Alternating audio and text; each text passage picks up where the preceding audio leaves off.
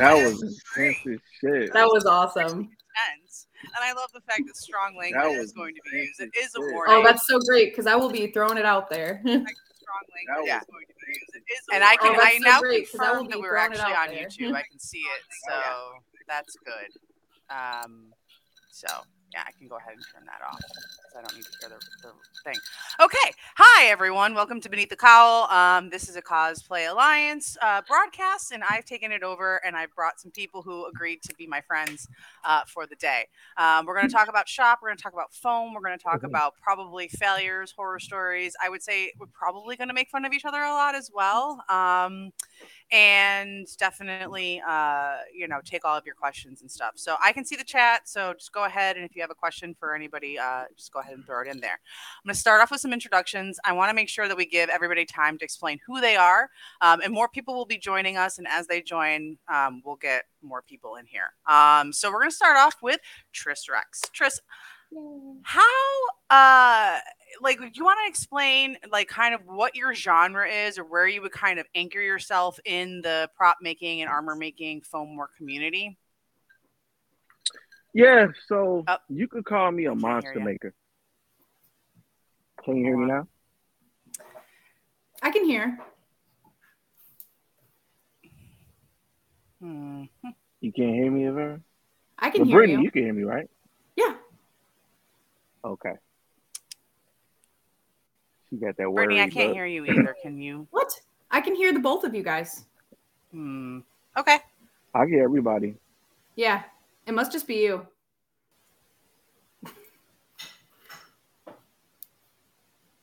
Perfect. This is great.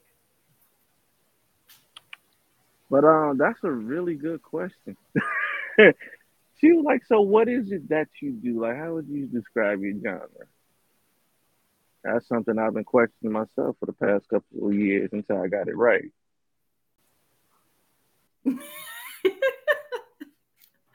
Monster maker, you said, right? Monster maker, yeah. I think that's that's a good explanation of yourself based on all the work I've seen of yours. Yeah, I'm. A, yeah, I'm. Uh, kind of like a throwback, a throwback. Just doing it with uh, new cosplay techniques, using mm-hmm. cheaper materials, some classic material like liquid latex and all that other stuff. But that same cosplay. Uh, identity and D N A of just like creating things that you're fan a fan of is, is, is what I do. Then we also got the T V and film uh, side of things, as well as like displays, uh, different commissions, all that other cool stuff too. But a lot of the stuff that you'll see on my page is uh, just one of my passion projects, mm-hmm. and we got a Vera back in the house. And you got one of those, uh, do you have it behind you? Do you have alien stuff behind you, or is it just a green screen? Oh, this is just some of the set. This is just some of the set okay. that I'm uh, in for the day, because I, I was going to take it in the office. I was going to go in the office. And I'm like, you know what? I just got to be outside today. It's a beautiful day here, and I just want to, you know, just be out. Yeah, I would usually be in the studio. We can't hear you now.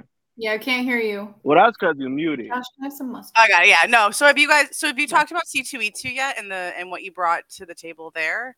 Um, no, I'm uh, sorry. We kind of we're going to be fine from it. Here on out. I swear to God, this is going to okay. be great. Okay. Like one, yeah, but me and Brittany were talking about it. Okay. Yeah. Right. Okay. Yeah. So. Then we'll awkwardly, and not so awkwardly, introduce uh, Brittany, who is... It's dinner time, okay? It's okay. I'll I'll take a bite after we talk. um, so it's currently the TwitchCon champion um, yes. with an amazing build there. Uh, his, I mean, I don't even know if I know all of your... I, let me see. Let me see if I can get them all. You ready? Okay. So you're like two-time U S representative to... the Crown champion, or three time? Actually, I've only repped one time for the U S in uh, at the Crowns. But you um, won. I've, I've made it close. And I've won. I've won uh, the regional a couple of times, okay. and um, also like Chicago is like the hardest qualifier I think of all of them. Right. So I always go to the Chicago one. So that's made it very tough for me to like, yeah. And then you won third or second. You got second in one I year. Got third in the world, like twenty eighteen. And then um, I've gotten best of show at Chicago like three times. And I don't know. Um, and then I've gotten like fan expo stuff and like, I mean, TwitchCon. And then I've done, um, I've represented I C L once. Okay. So yeah, so well-versed, uh, armor and, you know, amazing. I think, I don't think people really give you credit for your armor work a lot. I think oh, it's thank you. Painting. Um, the people. I know how to sew too. Okay. Yeah. How's that going? Isn't there like a, a Sakizo coming out or something like that? At some point.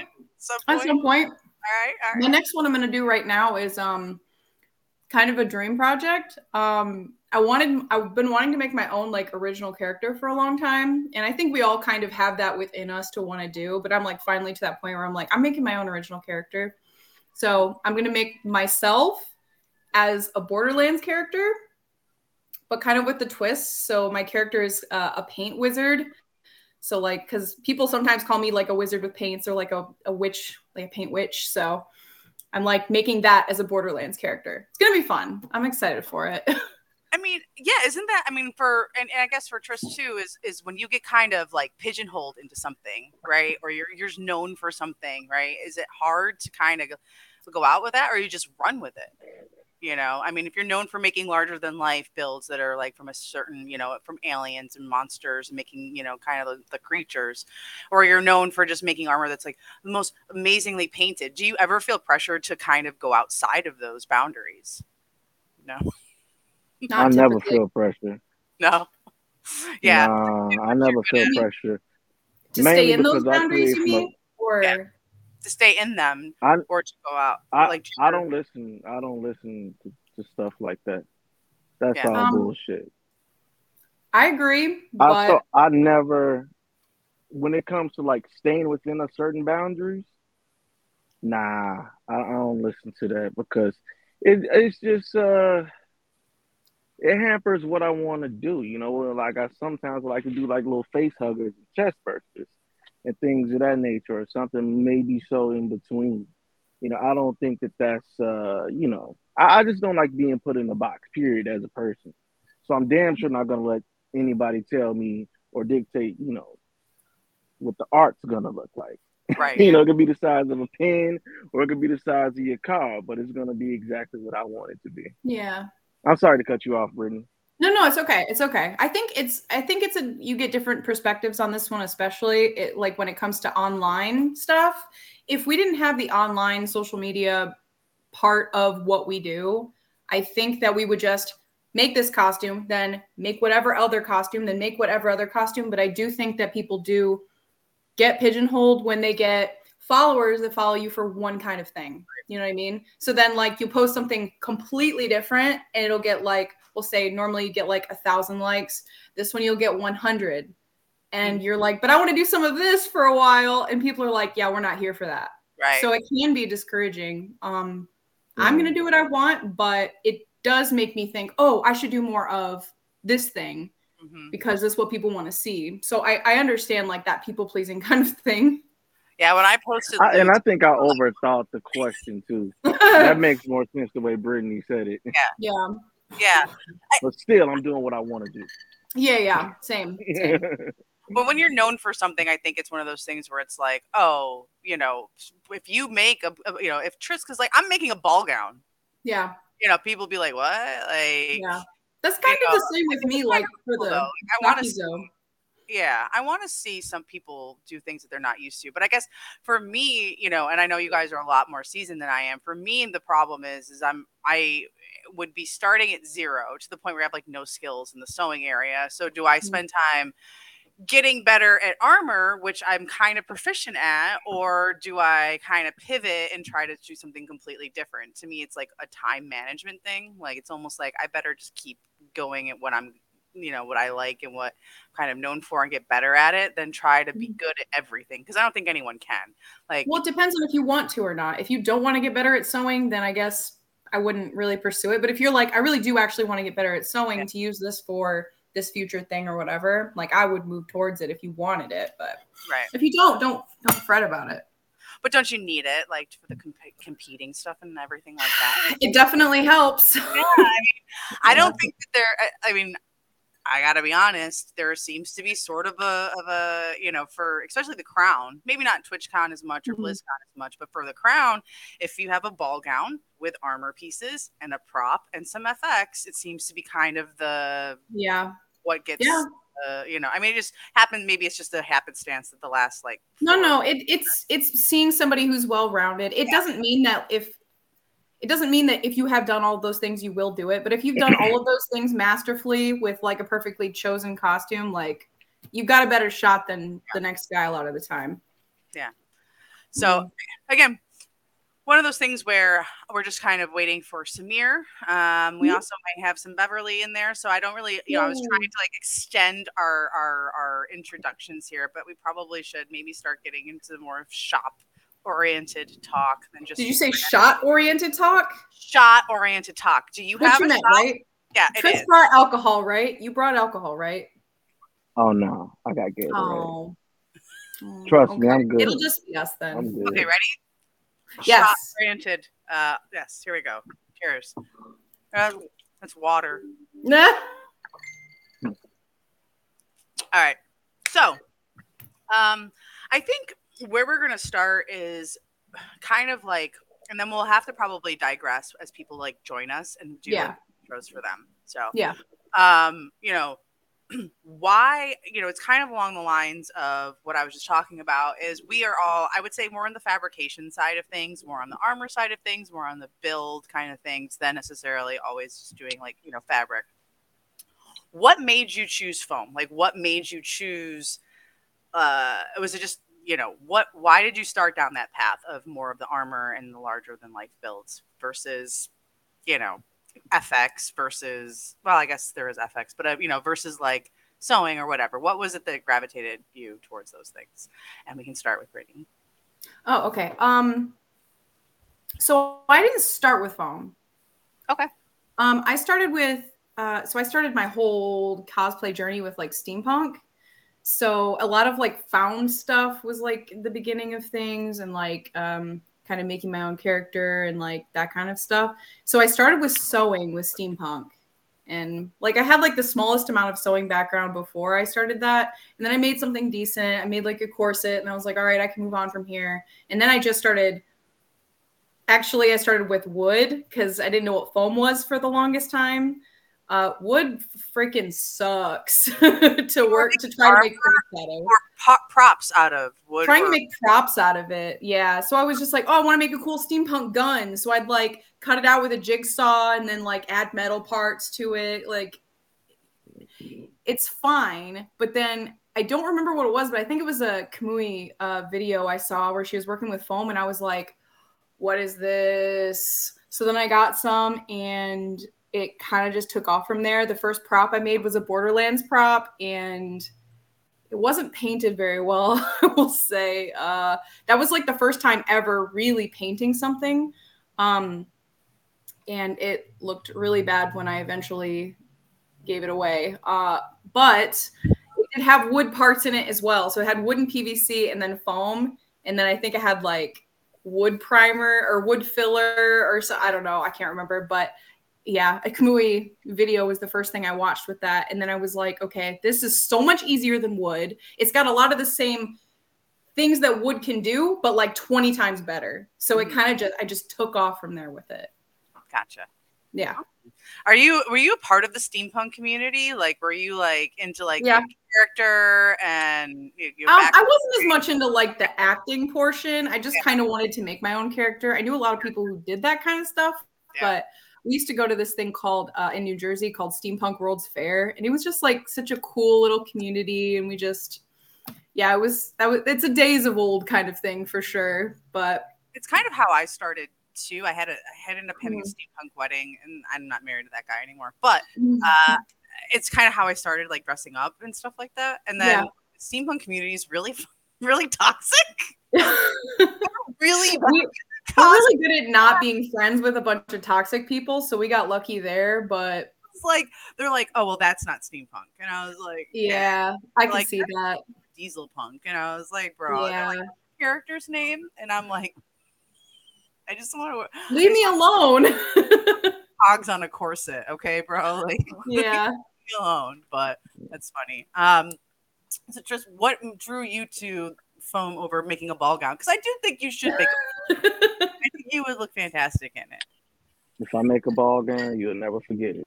I know. It really I can see that. I can, I can see, see that. that. Yeah. Actually, I got a list of female characters from the D C Comics universe that kind of fit like this Met Gala monster, uh, Gotham thug, underworld kind of vibe. So, like I said in the opening, I, even if I'm not wearing it or if it's an animatronic or a puppet, like I don't, I don't, nah. Being put in the box is just something I'm not gonna do. Mm-hmm. You know, if, if it's something I gotta sew, guess what? Sit your ass down for X amount of days or hours and learn how to sew. Yep. You know what I'm saying? It was the yep. same thing with uh, foam. You know, when I uh, first got into it, I was looking at a lot of stuff from like, I was heavily into like Injustice two and like the Arkham Knight. And I was like, those are some really cool type of, uh, you know, armored suits, and I wanted to take a shot at it. And every every time I would like Google it or YouTube it, E V A foam would pop up. So naturally in my mind, you know, I just started to gather uh, more, you know, instructional videos and stuff from like Odin and Evil Ted, Kamui. And um, yeah. it was cool because I started to see that with different techniques, you could get the the exact texture you want, you can get the exact shape you want.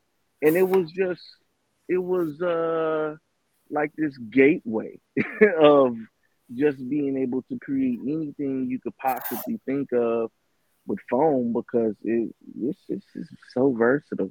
Yep. And then, then I started to learn about the thicknesses and uh, densities, and now I'm starting to work with more open cell foams like uh, you know, upholstery foam and things yeah. of that nature. So, and then just adding to that, you know, throwing in P V C, lots of wood to the mix, like Brittany, you know, um, when it comes to different structures and stuff, uh, going old school, wood nails, that's, it, it can't beat it, but, you know, it's uh, definitely not the easiest stuff. But, like, kind of to piggyback off what Brittany said, it is very transferable as far as, like, seams, connections, things of that nature.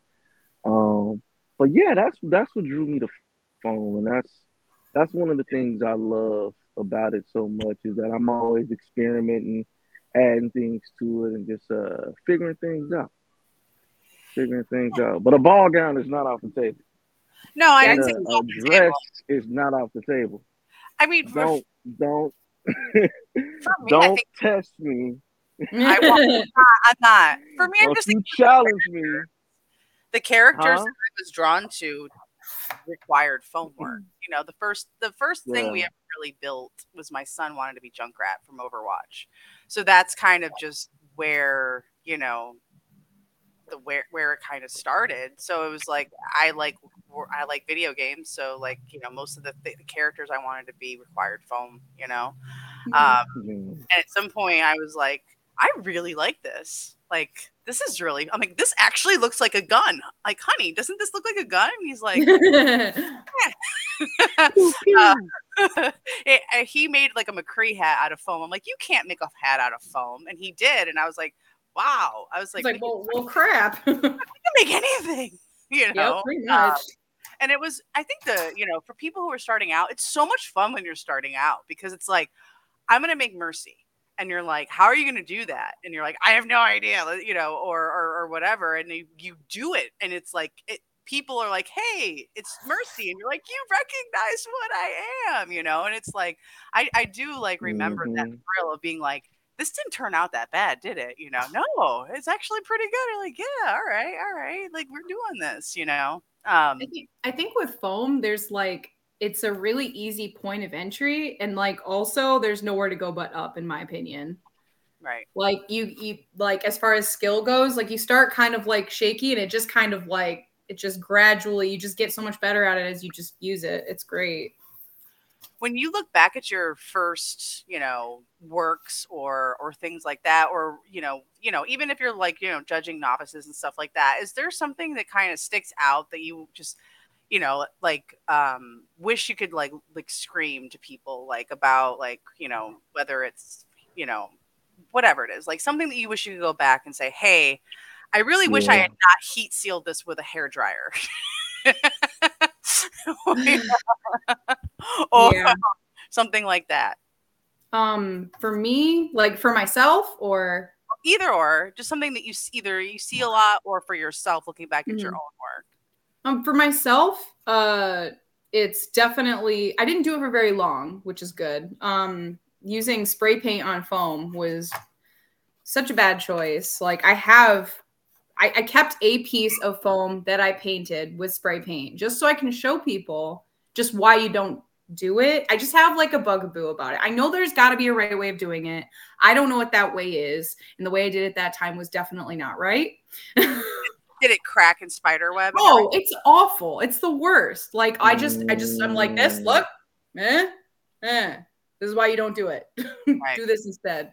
And That's I know people me. who do it. Like I know people who swear by it. That it. Yeah, I know, but I'm like every time I touch someone's prop that's like that, I, I do this thing, and it's just like, yes, every time. And or sometimes they use resin or Epsilon Pro or whatever, and I'm like, and it's just like crack, crack, crack, crack. I'm like, I just can't. I I don't yeah. know how it's done. I know there are people that can do it, but every time someone says they can do it and I touch it, it doesn't work. It just doesn't work for me. So that's one of my bugaboos because I have a weird thing about paint. Obviously. Yeah, right? Tris, is there anything you wish you could? Uh, yeah. I wish I could tell the earlier Tristan. Um, I mean, and that's just one of the things I still see today. It's just like making sure your seams are not visible, hiding seams, or just having really good seam work. Um, yeah. For one, you know, the young Tristan, I was just like, okay, I just want to make it, you know. Um, but then as I started to progress, I, I really got into the fabrication mindset of really making it armor, not foam armor, but armor, you right. know. Mm-hmm. So now it's just one of those things where when I'm asked, you know, that's that's one of the easiest ways you could like take yourself out of a costume for the audience if you're looking at it. You know, when you see those close-ups or like, you know, I'm sure Brittany and everybody here has competed at the Crown or something. Those mm-hmm. lights are bright. And when you yeah. make that movement or when that light catches it, it, it just, it could take you out of it a little bit to the untrained eye.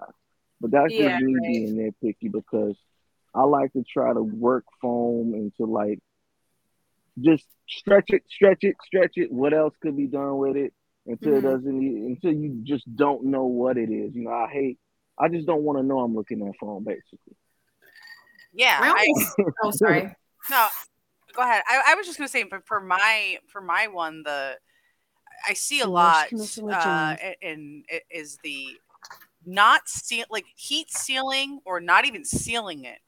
I see it all the time, mm. and I, I, uh, I, it's it's actually worse than hot glue. I feel like the hot glue, uh, mm. you know, there are people who can work with hot glue, but in a seam situation, you know. But I like I and again, like these are like, you know, novices, so like it's not something that I'm gonna like nitpick. But at the same time, it's like, did you seal this? It's like, yeah, I heat sealed it, or no, and it's like you like you can tell, like you need to. Yeah. Put on this, you know, and I, I didn't, you know, I, I thought my hairdryer was enough to heat seal, and then I just threw a bunch of acrylic paint and I thought it was good to go, and that's not the case. Um, so then I found, you know, Plasti Dip, which I've actually moved away from almost. Oh, really? Yeah, I just it's it's the the humidity in Florida is oh, so good. Okay. Yeah, um, I guess. And so I've done I, I do Hex Flex now. Yeah. Um, all right, I gotta bring Samir in here. Hold on one Yay. second. Hello. Hello. I'm I'm so sorry for the delay. Oh, uh, okay. What time yeah. is it you're at? I think we can let it slide. It's it's one thirty, yeah. In the morning. In the morning. I was we were day. we were just we were just wrapping up uh, at the event, so it took me some time. But Hello, hello everyone. Samir uh, is is the international stylist of cosplay. Oh. I think you know oh. he, he is a staple at the Crown. Uh, yep, I would say so. How many times have you been in the the Indian champion uh, at this point? Like, I've been there twice. I've been there twice. Soon to be a third. Soon to be a third. All right. Okay. Um, and, and you were stuck in America during COVID. Yes. I've, I've, I think I've had a, I've had like a very interesting story, uh, like journey with Crowns. The first time I was there, uh, like uh, Ginoza defeated me in a competition, and then second time she was judging me, and then I have been to Crowns third time, but sadly that was in M C M, and I was the judge there. Yeah, that's true. So, so yeah, I've I've had like a wonderful relationship with Crown Championships. I think we're Crown alumni at this point. Yes. One way or another. You oh, you won it. I'm I'm a Crown alumni without winning it. You're still a huge part of it. Come on. Uh, thank you. Yeah, when I went, there was no um, international people there, and that was really sad. I mean, it was still the best like weekend of my cosplay life, even though my flights were canceled and I was postpartum going through like a whole lot of stuff, but uh, it was still like the most amazing thing. I do wish I had gotten a chance to meet all the international people though. Um, you can still awesome. do it. You're still, you're still kicking it. You're still uh, doing such some crazy cosplays. I, I'm, I'm sure it would be super nice to see you compete. Yeah. So I'm actually not, I don't, I'm like with, with Brittany, I don't want to do like Florida SuperCon. I've already won Florida SuperCon. Like, to go, I'm not going to go back to Florida and try to win there and then try to like qualify to come to Crown. I'm just you don't want to do it again? I was just going to go to C two E two directly and do the. Okay. Try to, Dude, okay. Yeah. Can I say something about this year's C two E two real quick? Yeah. Yes. Okay. It was kind of the best ever. It was honestly like I like the like every every year I see the competition. I'm like uh, I'm more and more happy that I'm in the judging side now. You know. Yeah. Because it's becoming more and more impossible to win in the sense that, you know, like the amount of uh, effort and the amount of uh, like the craziness, the passion you ha- need to have to win a competition. It's it's through the roof. I mean, like the kind of stuff, uh, like what the, the kind of stuff the Downing, uh, sorry, uh, uh, Nerds Gone Mild did with her cosplay. Uh, I think uh, Downing uh, messaged in the chat that she's not able to join. Oh, oh, that's okay. We love that's you fun. so much. Okay. Really yeah, so like the the stuff that uh, Nerds Gone Mild did, like she was basically uh, did everything with uh, like roots and fruits and whatnot. We, we were we were joking that at one point people are gonna like sow their own seed, you know, then then it will grow and then they will make their own own own loom, like silk looms, and then, you know, do the whole setting, and that's that's like that's where the process will start now. It's it's all it's crazy.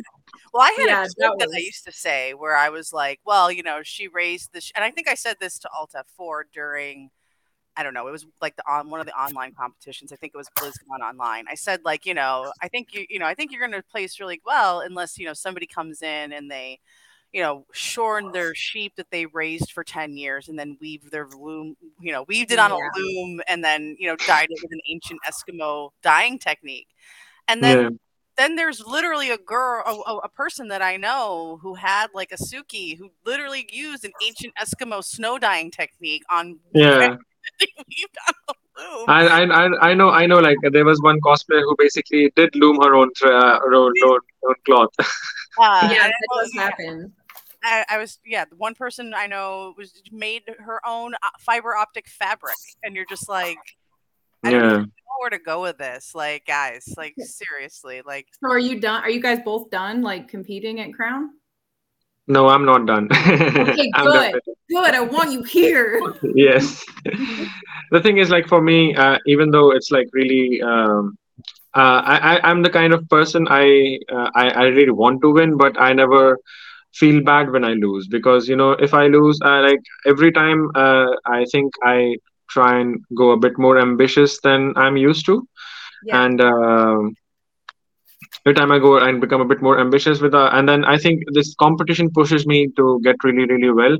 And every time I've come there, I have no, I've never had anything other than love from all the other contestants. And I, I mean, like uh, Ginoza has been, uh, Brittany has been like one of my favorite people ever since I met her. Like she was the, she was probably the first person who literally blew my mind off, because when I saw her uh, Warlock costume at C two E two, I realized like how, like what depths I am in, you know, that uh, and like the kind of like stuff I need to do to be able to be like relevant or whatever.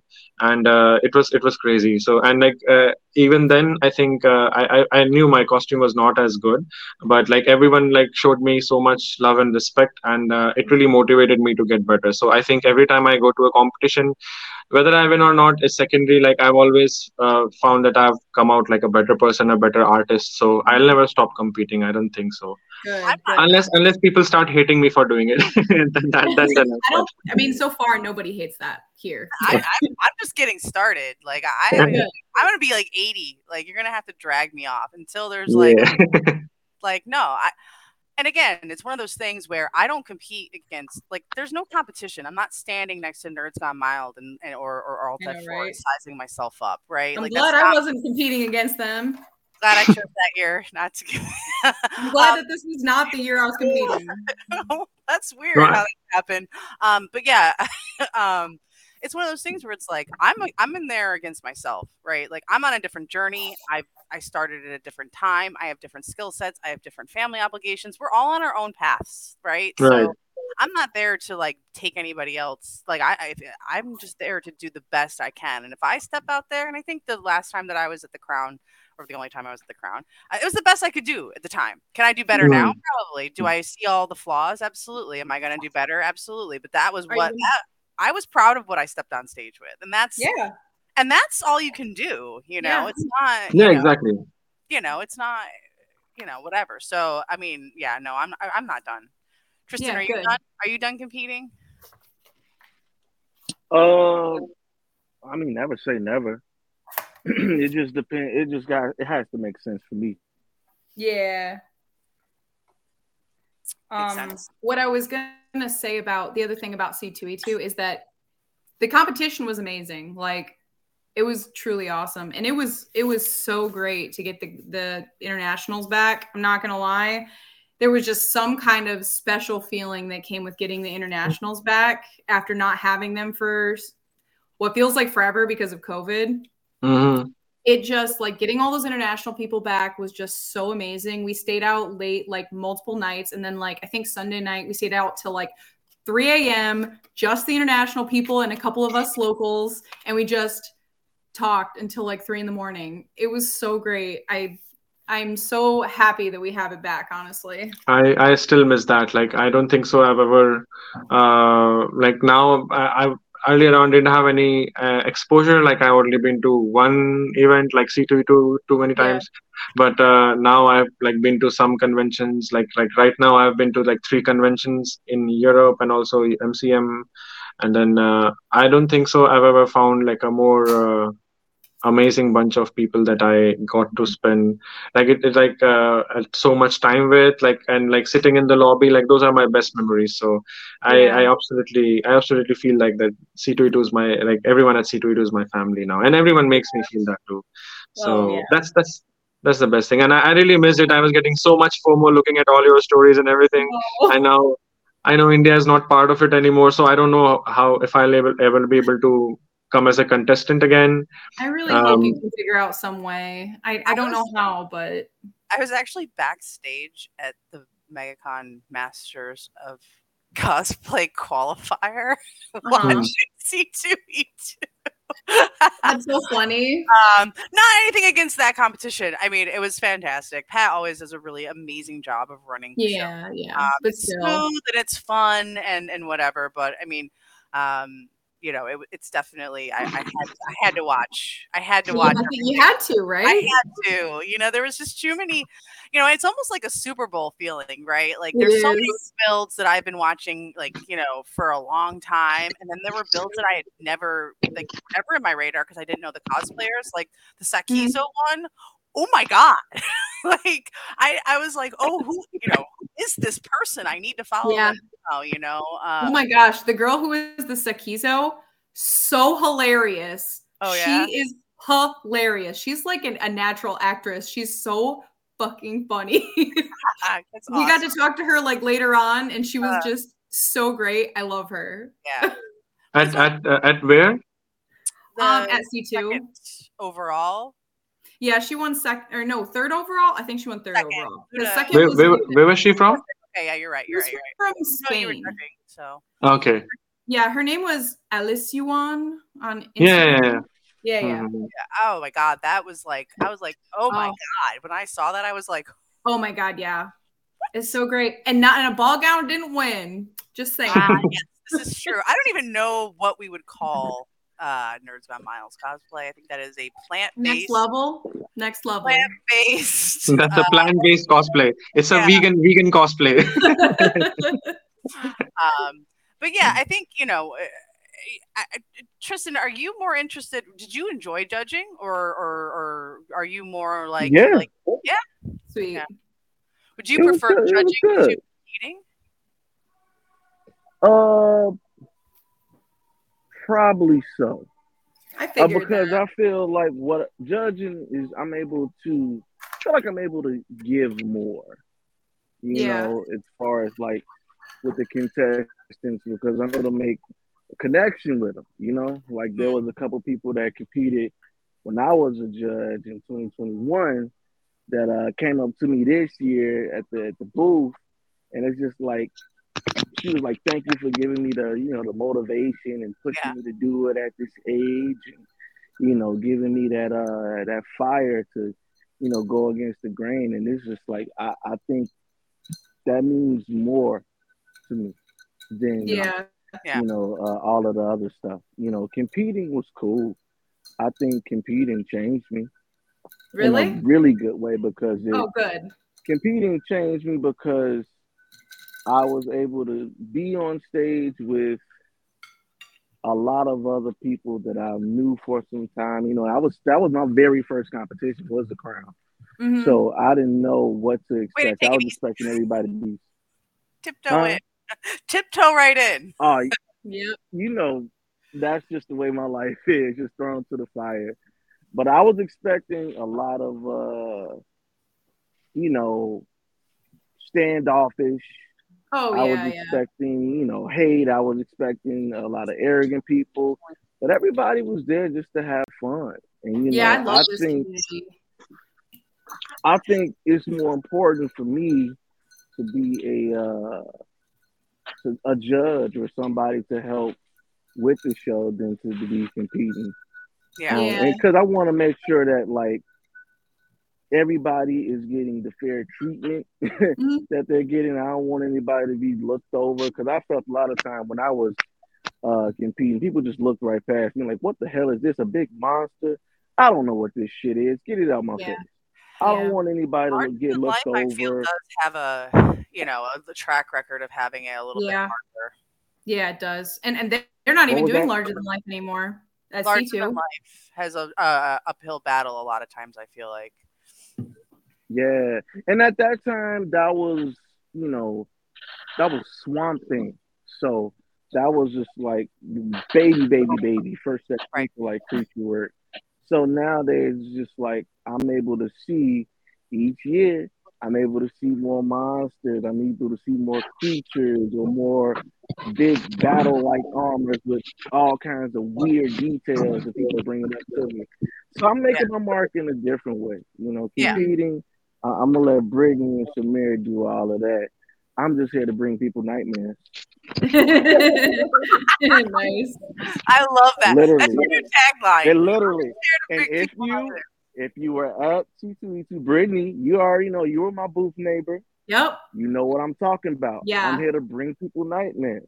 Mm-hmm. It's true. Yeah. That's what that's that's what that's what Tris Rex is here to do. I'm gonna be supportive of everybody else, but I, I play in the dark. Yeah, and, larger- and I don't know if I don't know if the big light, I don't know if the big stage is ready for that. Well, the, the, the yeah. level of darkness. They put you on the side. They would put you on the side and make you come out of the curtain real quick, right? Yeah. Like, thing that stinks about uh, that? Uh, yeah. Well, you would, and, um, well, I wouldn't. I wouldn't worry about that. But there's other contestants that I judged that I did give some pointers to, and kind of like, you know what, you should probably have them come out on the side because they got yeah. skills, all kinds of stuff. And I know if it was hard for me, just in a big Swamp Thing yeah. suit, I, I know for them that the stairs, yeah, or yeah, down the ramp yeah. up, and it was stairs down that year too. The year that it was judged. Easy. It's easy, always easier going up the ramp, but sometimes going down the ramp, depending on the flexion, you know. So it's just like okay, but yeah. I just say that to say this: I'm here to uh, bring monsters everywhere to your convention floor. Kids running and screaming, you know, horror, nightmares everywhere. Yeah. All that other stuff. I'm good. I did mm. my first, like, kind of monsterish build where I had feet, toenails that were made my feet like a size, like, twelve, twenty. And I got up the stairs fine. And there's video of, you know, Pat's helping me find the railing. And then I get up the stairs and I'm like, and I'm like thinking, all right. And then I go to get down the stairs and I'm like, and I just grabbed the middle of the railing and literally like vaulted myself on the stage and like landed like perfectly and like just kept walking and I'm like, whatever. And nothing, I thought, oh man, this looks so good. And then I saw the video. I'm like, wow, everything just looks so bad walking across that stage. That's fantastic. But it is, when you talk about like larger, big builds, and and you know, Brittany, Samir, you guys have all done very big builds. I mean, Brittany, you your category actually for TwitchCon was larger than life's because you went out. Was that? Every, everything she does is larger than life. It doesn't. The costume doesn't have to be big. It's just larger than life in general. It was just barely. It was just barely. What it was considered larger than life. Okay, we'll just say that. is, there, is there a story there of why you chose to do that? Well, than- I had to drive my costume all the way across the en- entire United States, so I felt that I was larger than life. All That's right. Oh yes. All right. No, and, and like you said, like your your work is larger than life. The size might uh, might not be, but your work is uh, every everyone oh, like thank the, you. All of thank the guys you. Over here, like your, your work is larger than life. Also, I did I did I put larger than life in my application, and then I put right underneath it, if I like this is what my costume is. If it does not fit within these parameters, please move me to armor. And they just accepted me, and I was just like, okay. okay. Oh, by the way, the difference is that you get a thousand more dollars and a stipend to travel. Nice. That's I was, no, no, I was that's now that's a cosplay hack. I'm like, either there was like an armor contestant that she didn't want to go against, or I'm like, because that looks nah, like a it's error. Definitely that it cost every bit of the amount of money that yeah. they were giving for a stipend, every cent I needed. So, yeah. There you go. That makes sense. Yeah. yeah I, When you're building something, like I guess this is a question for everybody. When you're thinking about building something that is really big, right? So big, you know, is always going to be the fan favorite. So that's a good part, right? Like the bigger it is, the more the audience is going to cheer. Mm-hmm. Um, what are some things that you would say if somebody who's starting out is like, I want to make something huge? What is something that you would say that you've learned after making big things to keep in mind um, or to think about? Um, we can start Honestly, with- I would... I would I would never recommend anyone to make uh, if if someone is starting out and they want to cosplay. I would never recommend a larger than life cosplay mm. because it it it does hamper your uh, enjoyment of the convention. Because like I do feel it sometimes that I'm not able to talk to people properly because I have to be in a corner like in my cosplay. I cannot run around. I, I never able, I'm never able to like if I do a really huge cosplay, I'm never able to see the convention properly. So like. I understand wanting to do it because obviously it's it's it's crazy. Everyone, like you said, like everyone loves like a huge cosplay, and it's it's really good from the perspective of competition. So if you really really want to win, or like if the like it also depends on the judges and also depends on the competition. Like not a, every competition will give you, and not every audience will give you like uh, the best uh, like audience favorite award or whatever because of the big co- uh, with big cosplay. I think it differs from place to place, but uh, I think if you starting out, I would recommend something which is more uh, practical so that you can enjoy the convention. Because at the end of the yeah. day, uh, I love competing, but uh, meeting people uh, and, uh, you know, like uh, socializing with other cosplayers is is for me is the major aspect of a convention. Like, that's what I am most excited about. Even if I'm going for a competition, my major thing is like, I want to meet everyone, I want to talk right. to everyone, I want to learn as much as I can. And if you restrict yourself to a corner, uh, you just don't be able to do it. Yeah. yeah, that's that's my take. But like, obviously, I have made like my first cosplay I brought to C two E two was like like gigantic wings, and uh, I'm not following my own advice. But uh, How did like, you learn? yeah, I I did learn. And the thing is, like, uh, bec- like C two E two is unique in the way because after even after the convention has ended, the convention doesn't end; it still goes on, right? So, uh, but like in other conventions, I would definitely say uh, make something which is more practical. Oh, yeah. For the first, I would say for at least the first few costumes that you do, I would do practical and then get a feel for conventions first and then move on yeah. to bigger. But Tris right. can comment more on like the big, big stuff because yeah. I know a little less about that. Yeah. I mean, when it comes to the big, big stuff, actually, you know, just to piggyback off YouTube, practicality is key. You know, you got to be able to live and do certain things in these big suits. And it's just one of the things that you just got to, like, plan for. So taking the baby steps to that is the only way to actually know. Like, I didn't know that, you know, having big foam legs could uh, fall down a little bit, you know, yeah. until my first con doing it. And then I started making suspenders for all of them and stuff. So it's just kind of just like um, you just got to build up to it. Um, certain things like the Empress alien, the Queen alien is just puppetized. Like, there's a cockpit in it, but you don't, it's just like limits to what you, you know, you could like have on the show floor and things that you know that you, you can walk down aisles in, you know. So there is, uh, I'm speaking from both perspectives when it comes to taking those baby steps though. Because even when it comes to making the big puppets, and, um, you know, you got to take baby steps with that. I had to I had to burn through a lot of foam to get to that Empress. Yeah. I had to burn a lot of foam. Go ahead. What was that?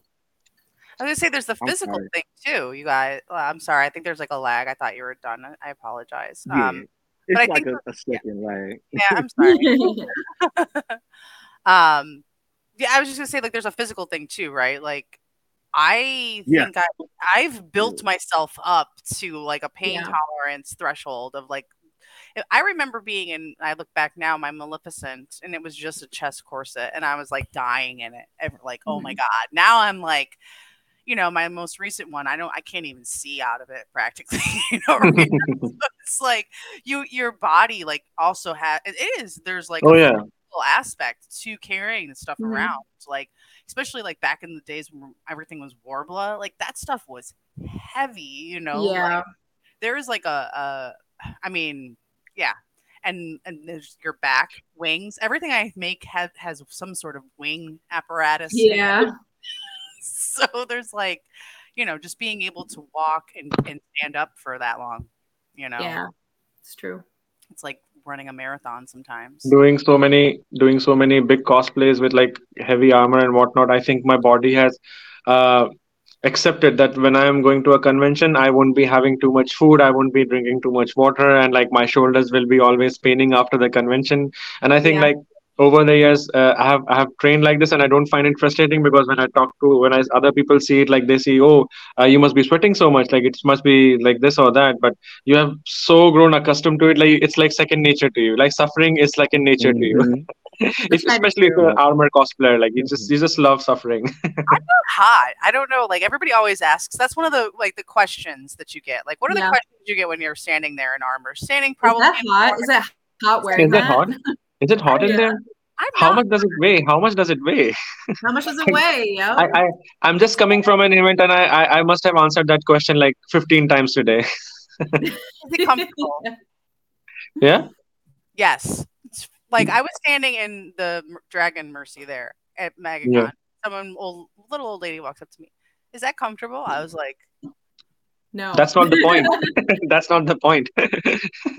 It actually right. gave me a bald spot because I didn't realize that. Uh, so I, oh wow! three D printed helmet. And oh, no. I didn't put any padding in it. So oh, no. I tore a hole, like, right here in my Oh, face. My God.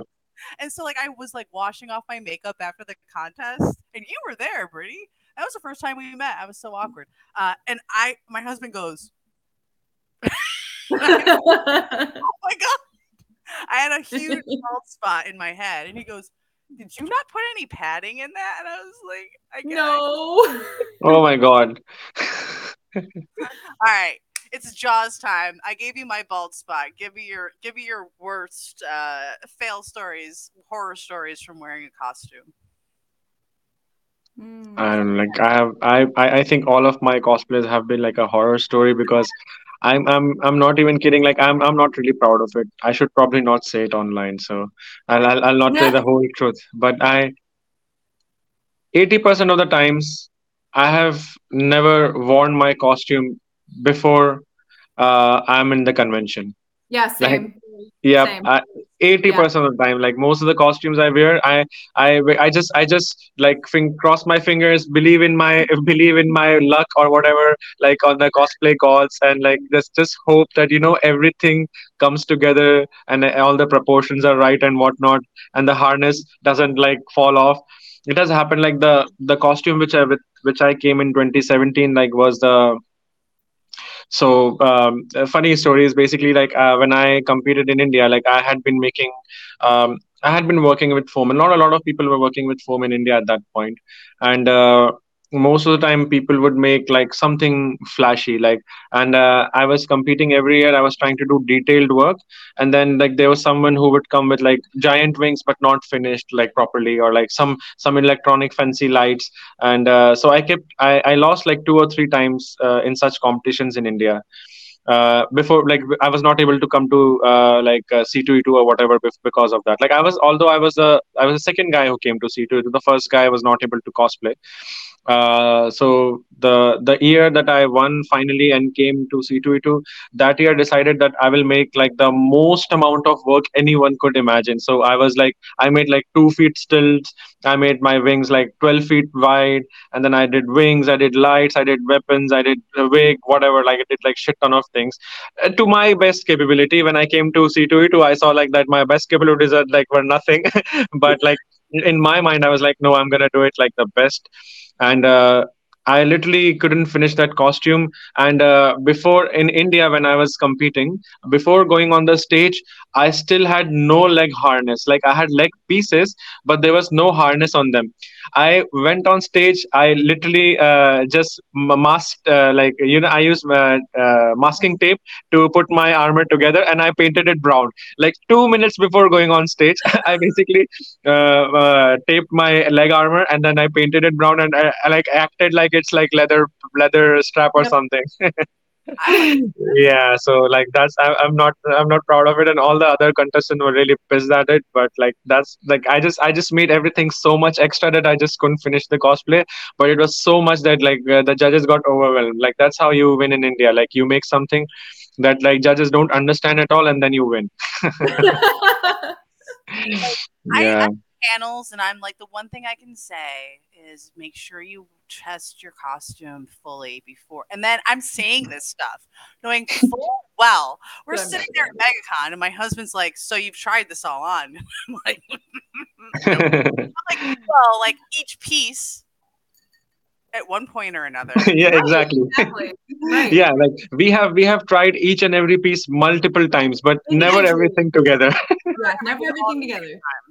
And, you know, he just looks at me, he's like, you would think. And I'm like, yeah, you would think. Yeah, you we, would think. You after, would think. We are, we are all, we're all theoretical scientists here. In theory, it should work, so it will work. Do as I say, uh, not as I do, for sure. I have a small, I have a small one. All right. Um, I don't typically have a ton of snafus, but I also do the thing where, um, where I don't try on my costume for the first time until I'm at the convention. Uh, at TwitchCon, I did not test the smoke machines. I bought them a, a month before, and I had them in my hands. And I was like, they'll work. Yeah. I did not physically put them inside of my pauldrons yeah. until the day before. Yeah. I put them in and I'm like praying. I'm just like, this this is gonna work. This is gonna work. So I like push the button and it's like, mm, and like one of them is smoking, the other one isn't. I'm like, this other one doesn't work. It doesn't work. It doesn't work. And uh, fortunately, the people in my room were cool. And they were like helping me try and figure out why it was. Because I just bought smoke machines. I was like, I'm not putting smoke machines together. I don't care. Um, and one of them, like one of the turbines or inside or the things had been like installed backwards. So we had to like pry it open and like turn it around. And then we were like, mm, and then it starts going. I'm like, oh, God. So I had not seen smoke come out of my costume until like right before. Yeah. I also styled my wig like two hours before before that. Yeah. Fantastic. That was that was beautiful. No, like cosplay cosplay people at convention are the best people. You know, like uh, uh, I I had I had like such a stupid uh, thing happen with me. Like I, I have a lot of uh, con uh, nightmare stories. Like mm-hmm. uh, in in this convention, uh, basically uh, I. Uh, I wanted to do Gendo Ikari. I was invited for Anime Fest, so I got like my whole Gendo Ikari cosplay. I had like the jacket, I had the wig, but the wig was not styled. And then I, I accidentally shaved uh, wrong, so like uh, like there were some patches in my beard that were not proper. And then I forgot my inner shirt. And I was supposed to cosplay the next day. And in the morning, I, I didn't even check what all stuff I have and what I don't have. I opened my suitcase and I say, oh, I don't have the inner shirt. Oh, I don't have the white gloves. Oh, uh, like, you know, I, I have to like style my wig. And then in like at six at six in the morning, I'm I'm messaging in the group, hey, does anyone have a red jumper? And then some cosplayer in uh, like uh, Prague was like, I'm coming at convention at ten p.m. and like ten a.m. and I'll have this uh, shirt that I can get from you. So my shirt is coming from like two hours away, like in car. And then uh, I, I there was a Ukrainian cosplayer over there called Natsumi. I, I was like, hey, you're really good at wig styling. Can you help style my wig? So I went to her room and she styled my wig. And then uh, like uh, I didn't have like uh, like I, I like wrongly shaved my beard. So I went to like someone and they did like makeup on my beard. Yeah. And, and then uh, and and like even the sweater that they got me basically was like a chain sweater. So Gendo doesn't have a chain. So I basically uh, wore the sweater opposite side. So yeah. Like the chain was on the back. So I literally oh, yeah. made my whole costume come together in two hours, like because like everyone in the convention was like trying to find things for me and then Aww. basically bought it together. Like people in conventions are like so amazing, honestly. So solid. What about you? You just, guys? You just have to be shameless enough to ask. I know you got something. Yeah, I'm, the biggest. I think I, I kind of touched on the biggest horror story. And that was that Wizard World, I think it was twenty nineteen, um, when my show, my leg armor just like wouldn't stay on. This is before I knew to make suspenders and like strap it up to a vest and such.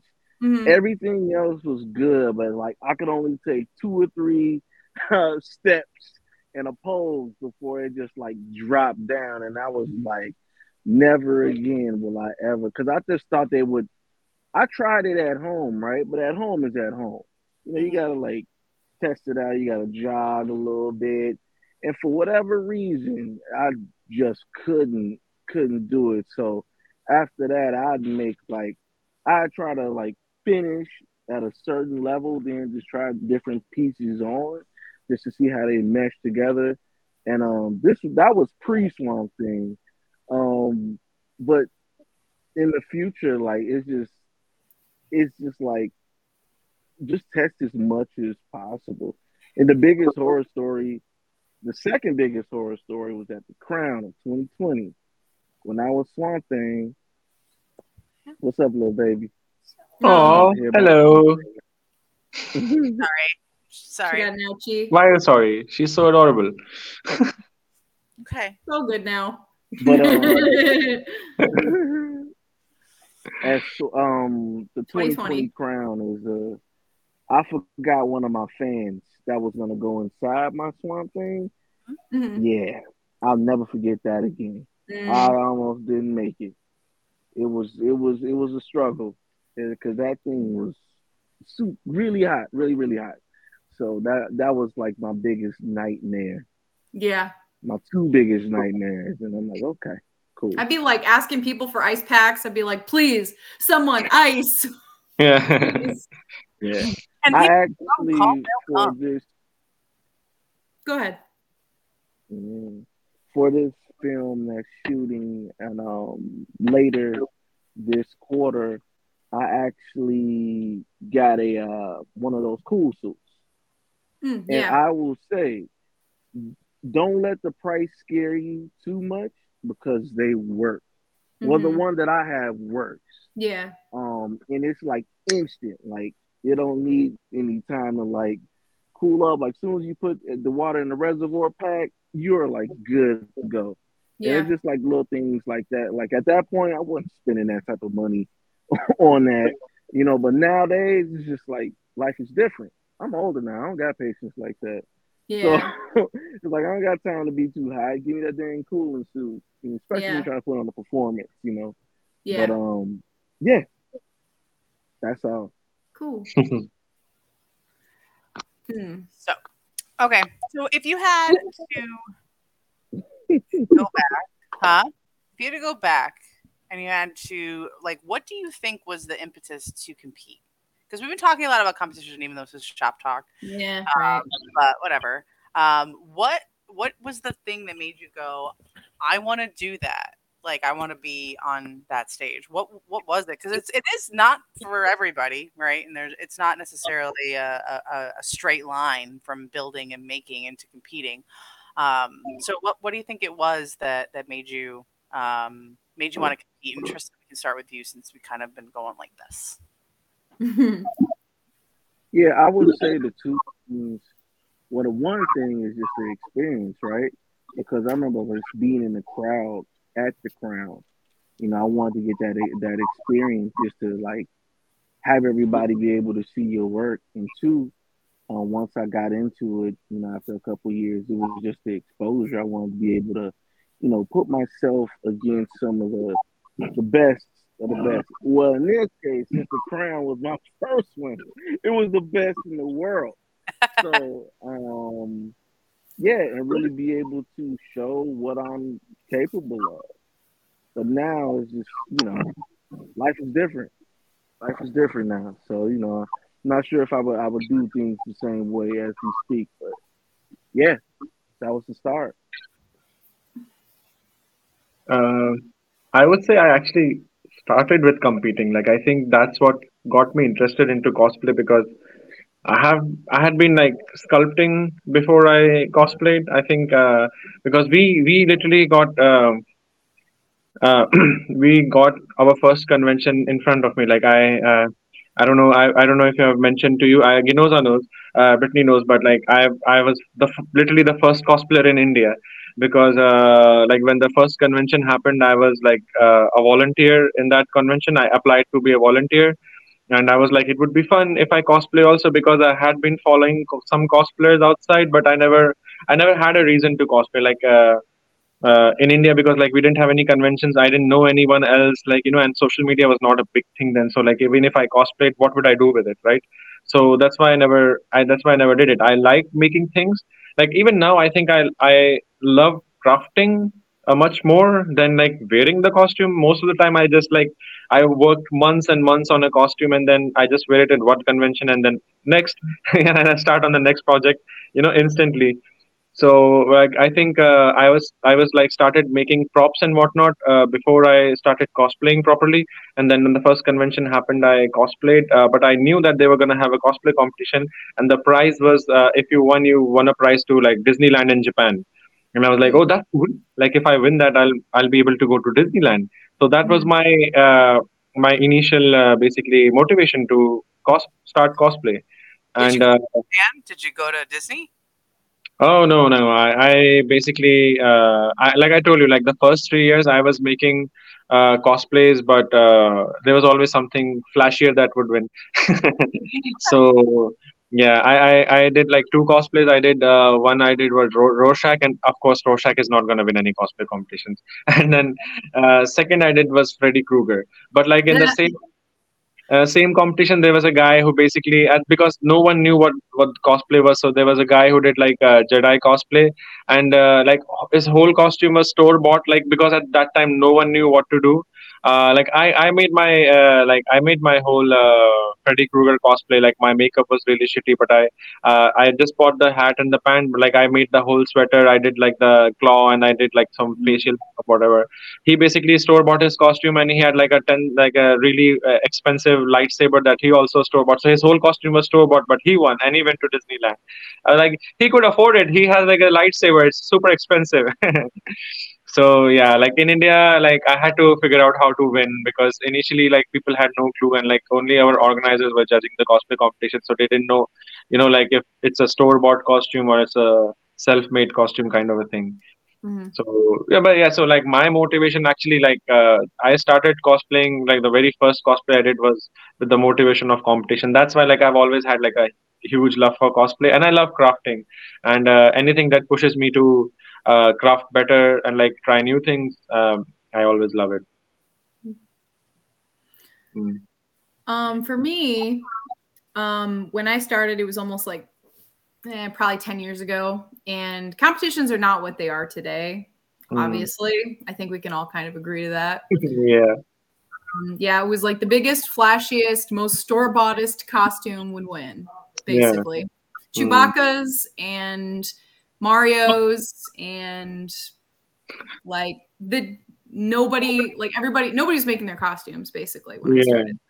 So when I made a thing, like I wanted I wanted to make a thing and win a competition. I started with like steampunk stuff. So um so I was like, when I was in high school, I was like fairly competitive, at least in the fact that like I would draw something and like no one else could draw anything. And I'd be like, oh, okay, well I'm pretty much the best because I've got no one to compete against.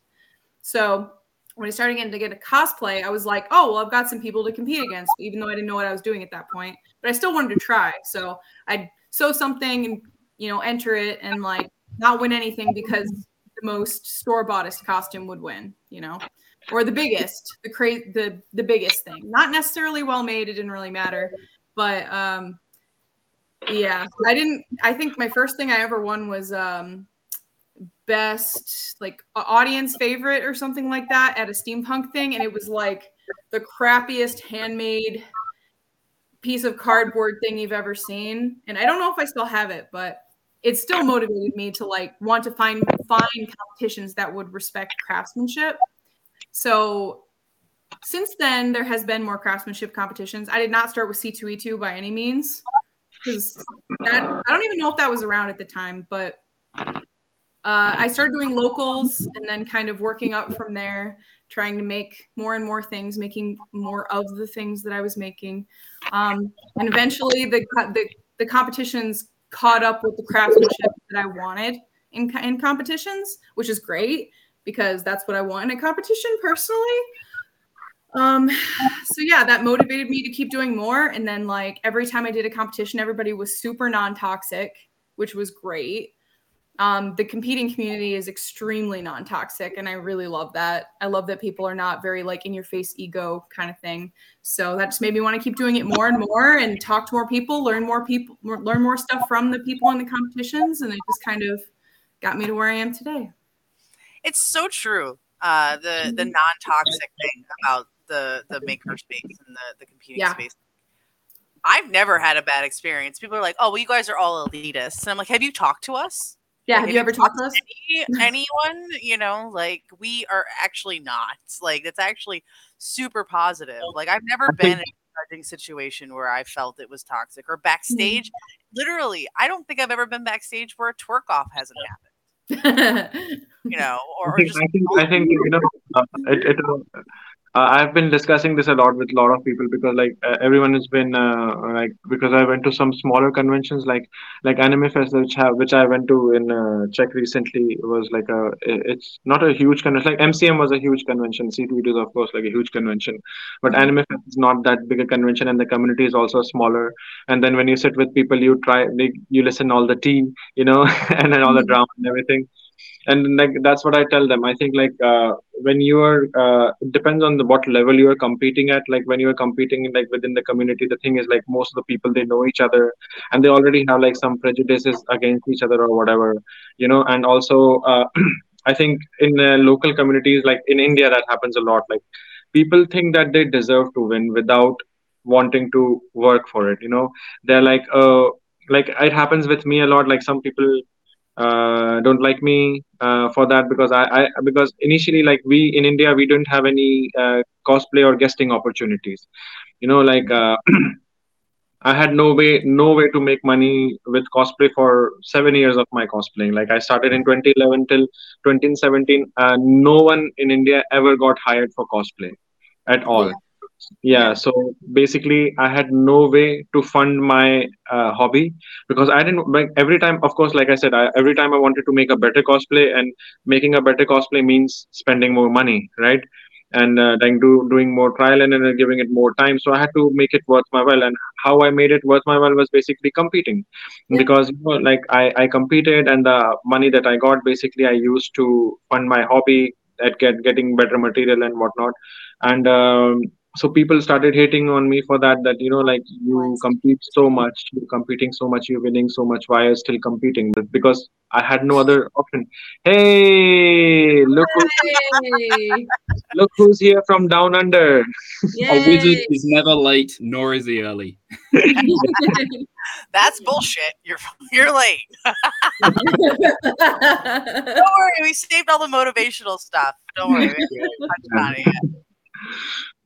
Um, no, go ahead, Samir. You're talking about we were talking about com- competitions because you know. Yeah, yeah. yeah, yeah. So uh, basically, like, uh, uh, like people uh, like did hate me for it for a while because you know, like I'm, I was competing a lot, I was winning a lot. I have I have won some thirty. I, I've count, I've counted once. I've won over thirty-five, forty competitions in India because wow. like I had no, because I had no other way to make money from it. So I kept competing constantly. Like whatever competition was coming my way, I would take part in it, and most of the time I'll win.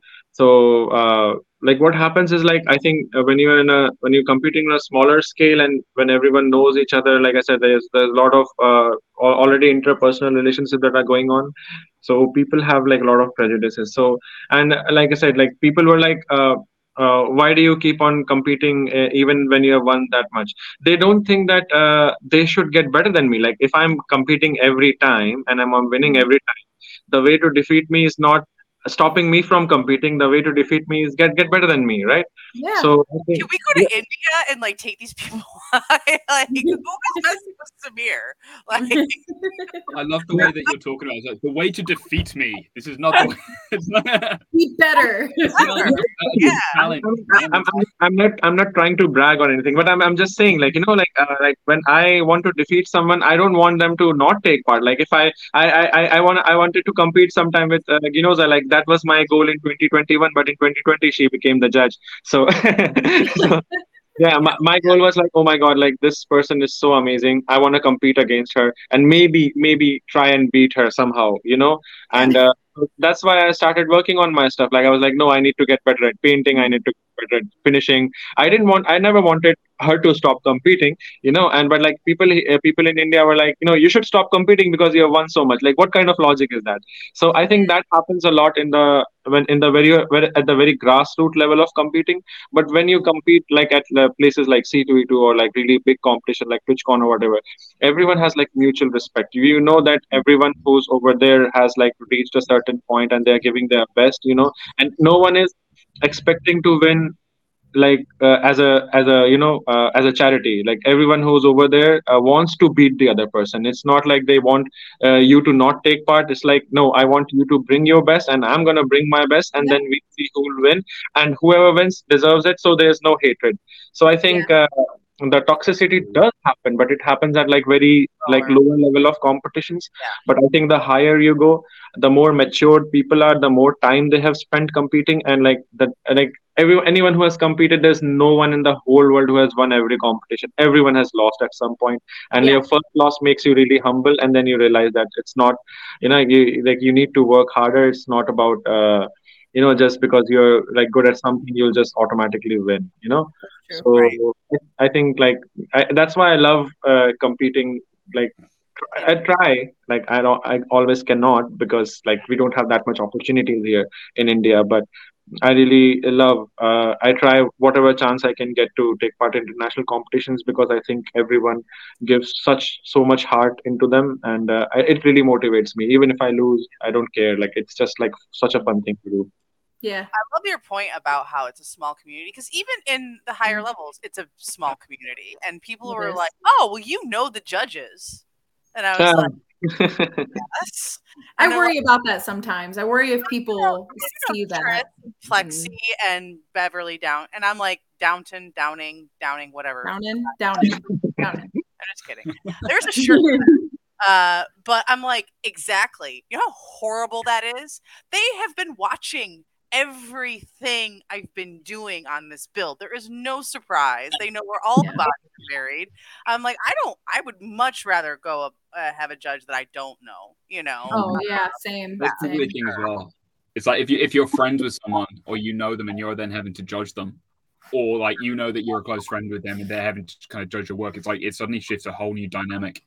Mm. Uh, well, the other thing is people think that you're going to give preferential treatment, whereas I yes. probably jump, judge them harsher a lot of the time. It's harder, right? Yes, yes. I think the pressure pressure is on the judge also, that they don't they don't want to look biased, so that you know, like they would uh, like yeah. look at extra things when they're judging their friends. yeah. Oh, and for me, like at C two E two, like I knew a lot of I know a lot of people in this community at this point. Pretty much everyone. yeah, pretty much everyone. But if I saw someone that I actually had a personal relationship with, I would do my scoring like I normally would. But when the other judges came in to talk to each other because they don't know that person as well, I let them kind of make the decision more than me giving really any input. I would just let them do the input, and then they say, hey, we want to put this person here. And I'd be like, yep, that's fine. And I just kind of agree versus saying, right, you know, You know, like I would say, Im- it, like important things, like this person should get docked points for this reason, but I wouldn't really be like, yeah, that person should be first place. Like I'm not, not about to do that. It's coming to the point though where we all know each other. You know, we like, do, we do. It really is to the point yep. where I mean, even especially, I would say COVID actually pushed oh, yeah. it a lot with the international, with the oh yeah, you know, the BlizzCon oh, yeah. online and the Ultimate Cosplay Championship. We all met through those kinds of channels too. Yep. Whereas it used to be, oh, if I show up at this con physically, then I'll get to know you. But now that there were a lot of competitions that were international, that were online, and, and it kind of got bigger. Now you kind of know a lot of people, a lot of countries, like R thirty-one Studios here. Uh, by the way, yes. probably introduce you. You probably should. Probably should. Why don't you give us a little spiel about like your your craft and where your kind of like angle is and, and what you try to bring to the table um to, to cosplay in general. Um yeah, well, I'm Steve. I'm R thirty-one Studios. Um so I guess my uh my specifics are kind of where I kind of hone in on is um or that lot- you are you're a duplicate of John Krasinski. Like I get that so much. It is just like Before before him, when I was younger, it was Justin Long, and now it's yeah. kind of like more like John Krasinski. Um, but like especially recently, actually hold up. Um, hey. Kind of like I've really enjoyed kind of, um, and I always have like pushing the limits of what you can do with foam and with detailing, and just kind of uh, going with the flow. Um, there are a lot of people who love to recreate, and um, I kind of love doing that, but I actually found a lot more enjoyment in the challenge of going with the flow, seeing kind of where inspiration takes me. And um, the more recent builds that I've done have been just that. Like I've gone in there with no preconceived ideas, and it's just almost let the build evolve itself and let the build develop into what it wants to become effectively. Um, And so kind of that's the crafting side of what I like to do, is kind of just push what you can do, push the limits, and and kind of just like, yeah, keep keep keep adding on and just kind of just until it feels right. Um, but just kind of challenging the creative side of things and actually enjoying the process, because you can look at the the final piece as being kind of the end goal. Um, but it's, there's a quote from Firefly that I love, which was, um, you know, when... Uh, Katie's kind of saying, well, how come you don't care where the ship is going? And, you know, Shepard's response to that one is like, well, because the journey is the worthier part. It's, for me, the whole creative process is as important, if not more important, than the final piece, mm-hmm. because that's where us as creatives really put our heart and soul into it. Like, walking on the con floor, doing the competitions is great. and you get a lot of validation for your hard work, and uh, it's awesome kind of being recognized and being able to talk about your work. But where you put your real blood, sweat, and tears uh, into your work, some some of that is a lot is very literal. Um, then that's kind of where your your your real heart is and your passion. And so um, that's just something that I I really enjoy doing. Um, and then the other side of that is. Uh, recently over kind of the last couple of years is really just trying to support and show other people, um, I guess, give them the support, give them some of that inspiration, and kind of uh, help others through that process. And because a lot of it is a mental game, as a creatives, a lot of us are um, especially, I guess, especially vulnerable to um, either the darker thoughts, or we're very much likely to be more neurodiverse, or kind of creatives get a lot more emotive in their work. And so we can feel a lot of things about it. And so I think it's really important to kind of unwrap that and unwrap how we think about our work and the mental processes, as well as the actual physical making of it. Awesome. Uh, have you ever, you've competed, so you won, uh, let me see if I remember, you won third place in armor in the um, Ultimate Online comp- Cosplay Competition, right? Third place uh, armor. Second place? No, armor? I I got um special. Uh, I think I got judge's choice from Bev. Um, okay. so I didn't actually. I didn't actually. I, I placed. I think I think came in top ten. I reckon on the ultimate okay. one, and then um yeah managed to get the uh, glorious helm from Beverly. Um, Never for, done for, Crown as well. For New Zealand or anything like that. Have you ever done anything? Um, I've, I've competed. My, my very first competition was at London M C M, um, which was uh, stretching memory back now. That's gonna be your first one. That was like my first ever. That was my first ever build. Uh, was my first ever competition, and I came in second. I think I was like first runner up to second place with that one, and that was with my cardboard um Doberkin build. So that one was, again, very much kind of uh, taking the original design and then uh, from the game, and then kind of adding my own kind of twist to it. And it was out of cardboard? And that was that was all out of cardboard. I had no idea. I feel idea like I need to see a picture of that. Yeah. Um, you will. I have, hold up, I'm going to, if I can see it. You're going to need to find a picture, because it's yeah. ridiculous. This is, it's a dog. This is a dog. This is not made out of cardboard. This is the helm that I made. It's kind of, I've said what this cardboard. is. I mean, it doesn't look like cardboard. But this is all cardboard. Um, and kind of, you can just about see kind of how it was done on the inside. Yeah. But um, this basically spurred everything on for me. So like the entire thing was cardboard, P V A, hot glue. Um, mm-hmm.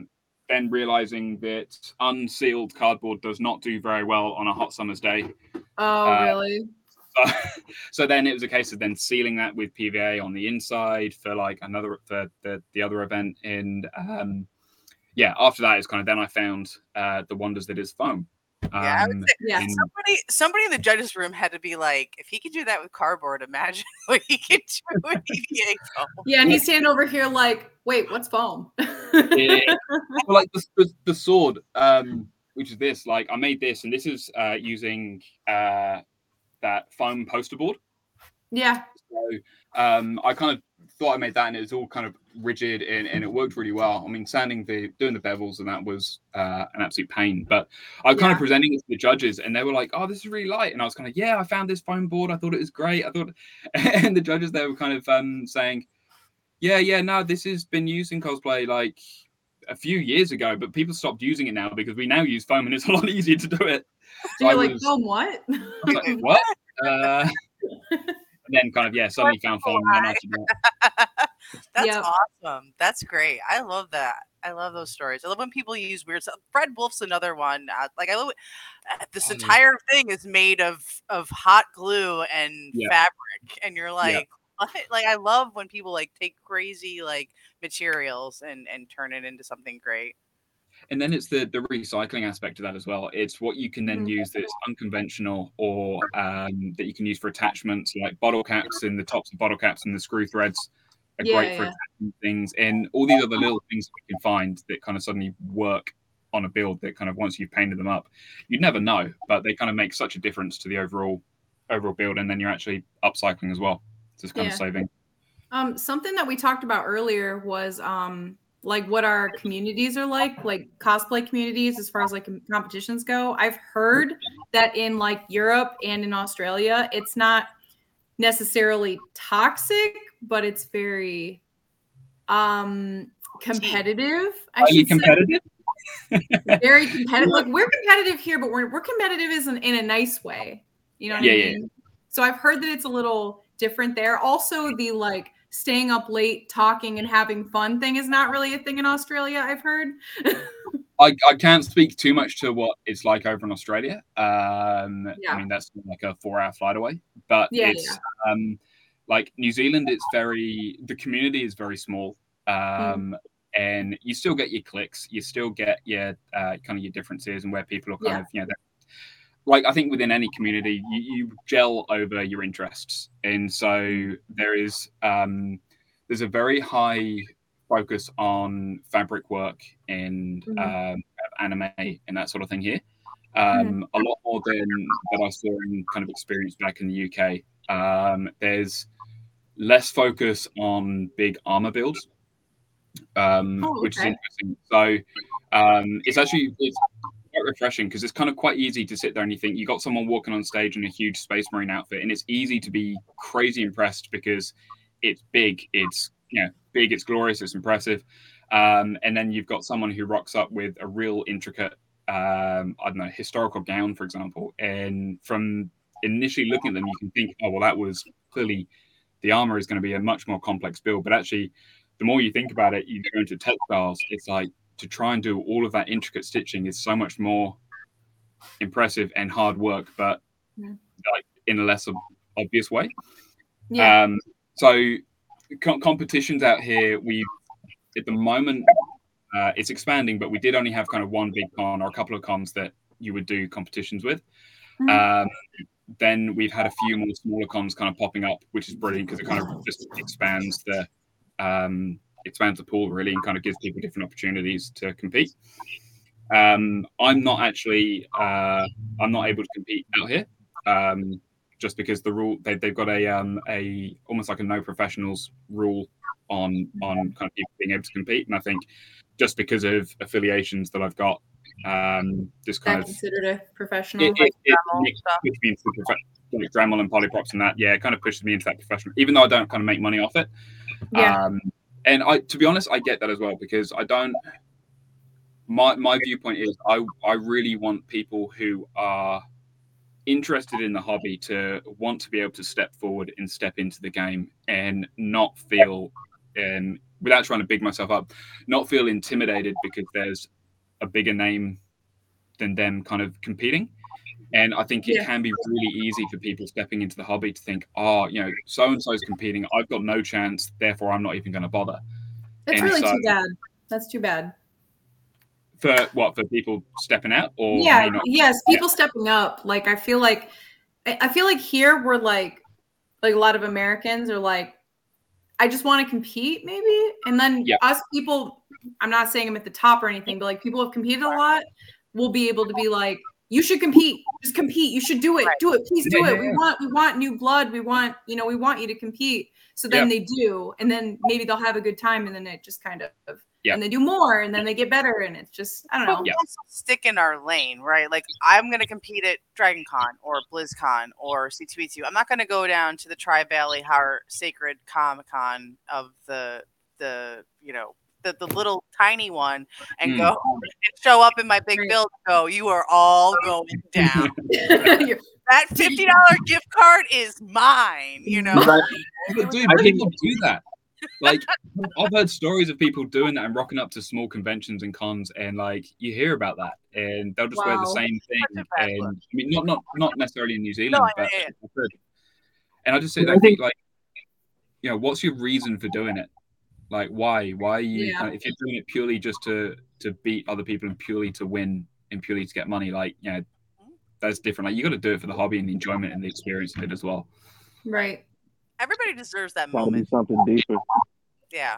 Like, some sort of, like, you know, I just need to be the, but you, you want, everybody deserves that moment in the spotlight, right? Yeah. So, I mean, you know. we've had, we've had people here in the States that they, they don't do it as much anymore, but like, we'll take one costume to like sixty, seventy competitions per year and just win all of them.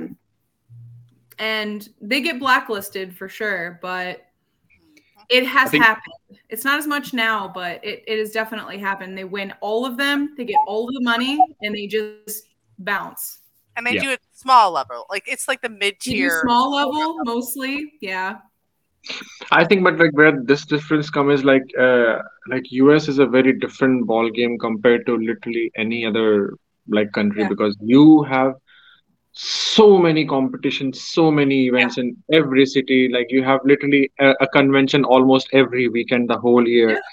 All yeah. of them, all of them had like good prizes or something like yeah. that. Like uh, that's not the case in most of the like. I, I don't know uh, about like. Of course, I don't know. I, I cannot talk about New Zealand or Australia.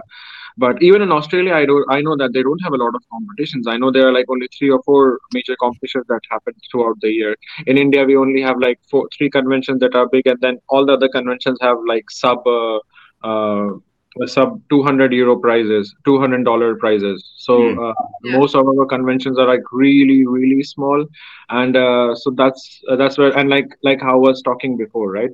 So like I'm I'm I'm probably like the like. Uh, the complete, uh, you guys are making me look bad, so I'm just saying this. I, I, I was the guy who would compete in all the, not with the same cosplay, like I, I, I would say that I would not compete in the same cosplay, but because uh, like I was mentioning before, like we had no opportunities as such, like because like he, like he, uh, like R thirty-one said that he has become like a professional cosplayer. There was no such thing as a professional cosplayer back then. Mm.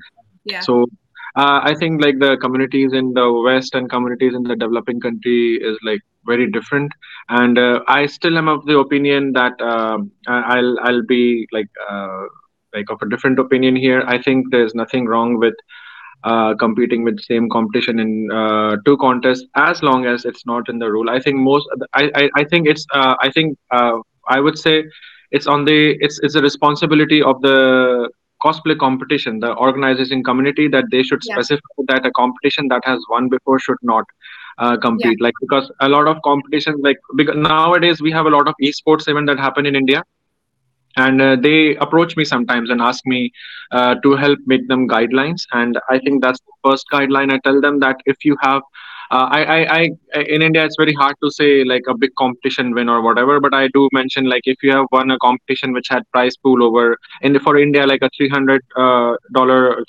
dollar prize pool is decent enough. So I would say, like, if you were in any competition which had prize money over this, this amount, then you're not allowed to take part in the competition. Yeah, yeah so, what I was talking about is, like, there would be, like, one guy who would go oh, to, yeah, like, yeah. sixty they always, like, seventy with, like, one costume for all of them. And they hide. They basically hide, which is bad. Like, they should not hide that they have won the cosplay competition or whatnot. Right.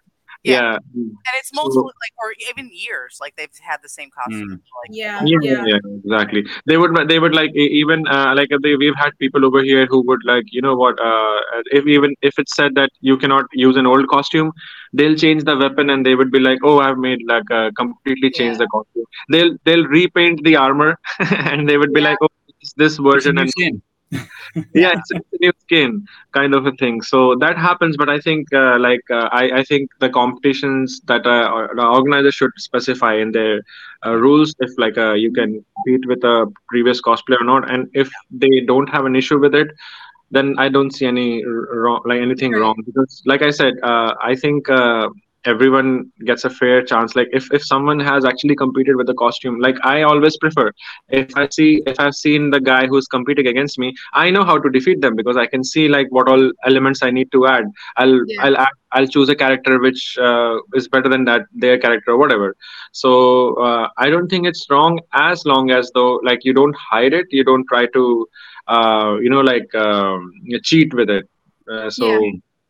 Um, it's that's fine because like and I'm talking from a very uh, perspective of a country where we don't have many com- conventions and uh, yeah, we don't have most of the people like I am I feel that I'm one of the very very few blessed people uh, in India who can actually earn decent amount from cosplay, but mm-hmm. even now like the people uh, like the people who have been cosplaying with me uh, over the years like who have started along with me, even they are still not able to afford to make like more than one builds a year.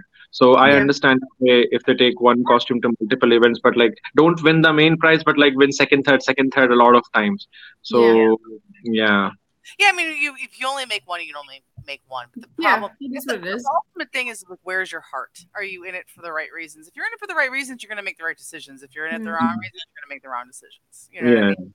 I used to only be able to make one build a year, and I, I have yeah. had where I would, like, go up. Like, I would win, like, a lower one, and then I would go to, like, Dragon Con with it, you know.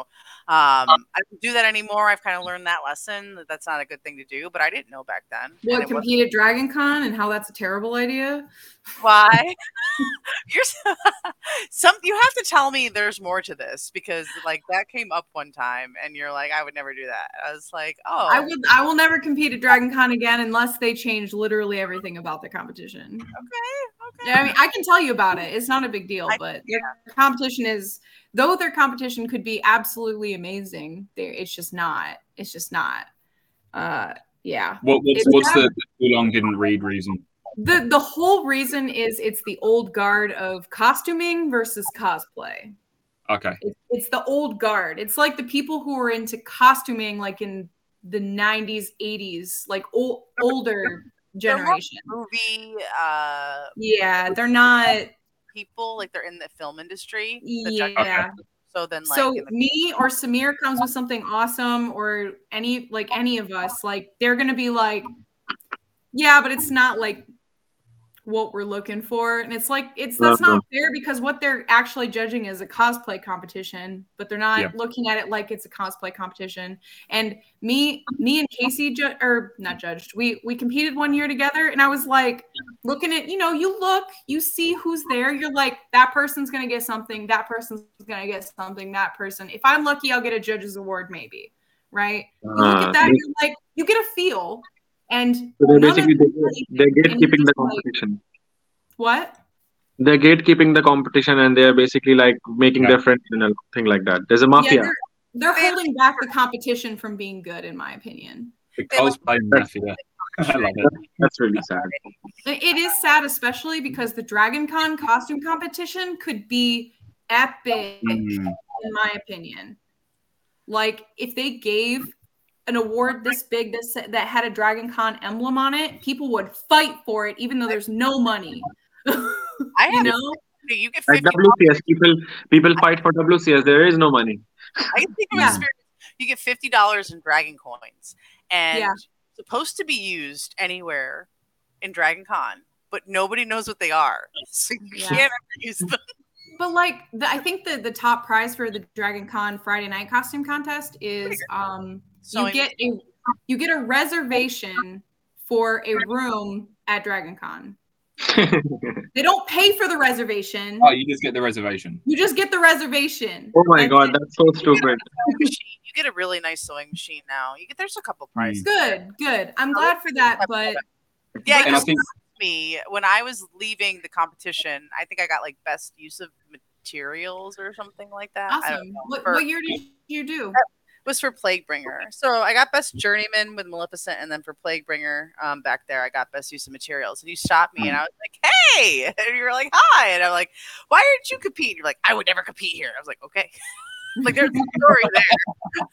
Well, for, it's because me and Casey competed one year. We didn't win anything, which is fine. But even the people that we, like, were dead ringers for winners, we were like, they didn't get anything. And then wow. the year after that, Amanda competed. She didn't get shit.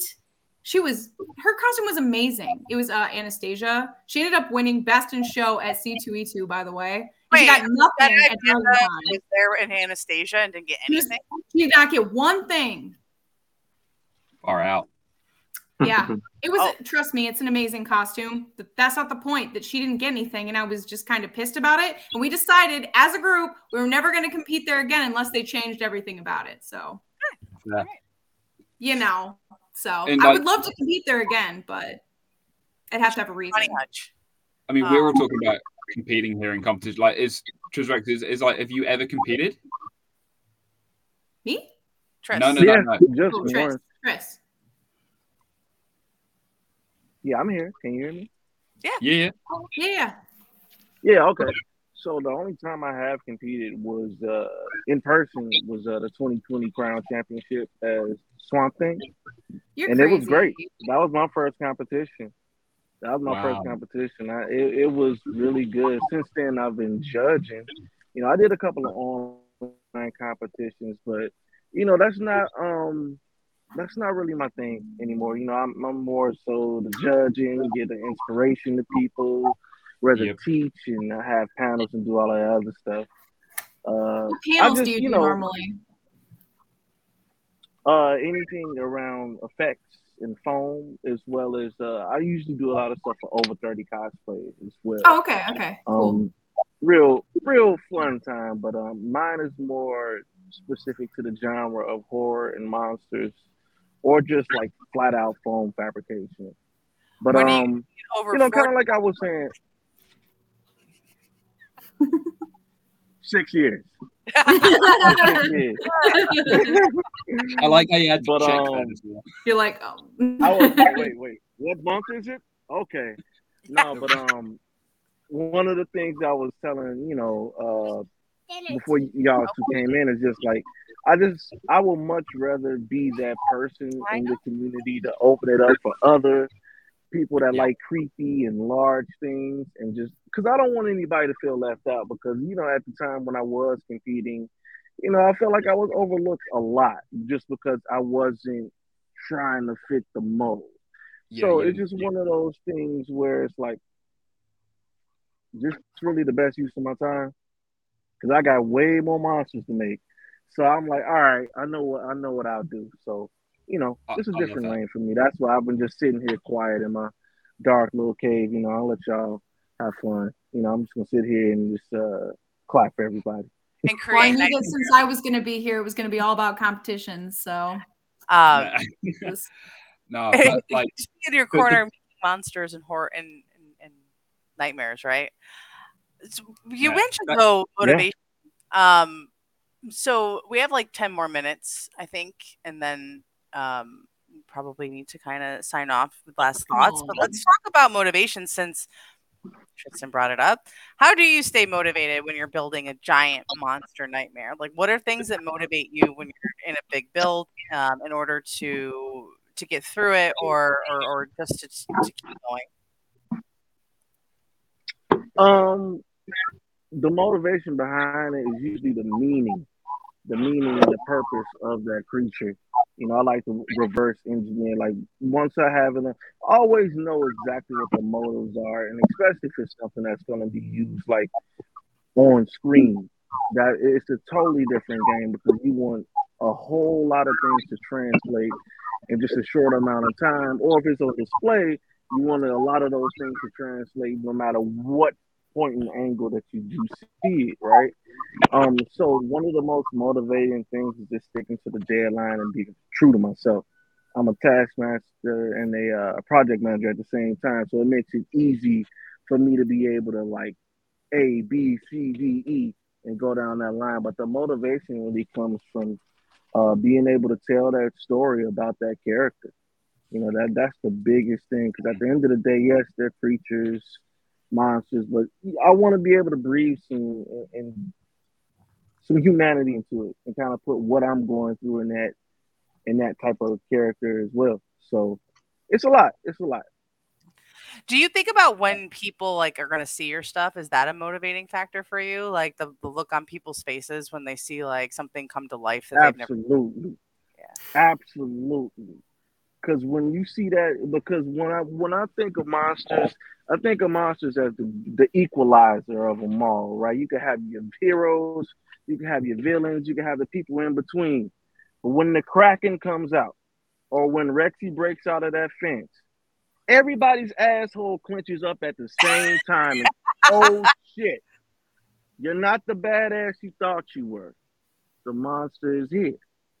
So that's why I think of every time I'm, I'm uh, making it, like thinking of the different positions, uh, the different proportions. What am I going to paint this color is for depth, or you know, how am I going to do the drool or things of that nature? Because Brittany was there; she could tell you better than anybody. Um, there mm-hmm. was a lot of holy shit, but I knew at the same time that I was doing it for a certain crowd, and um.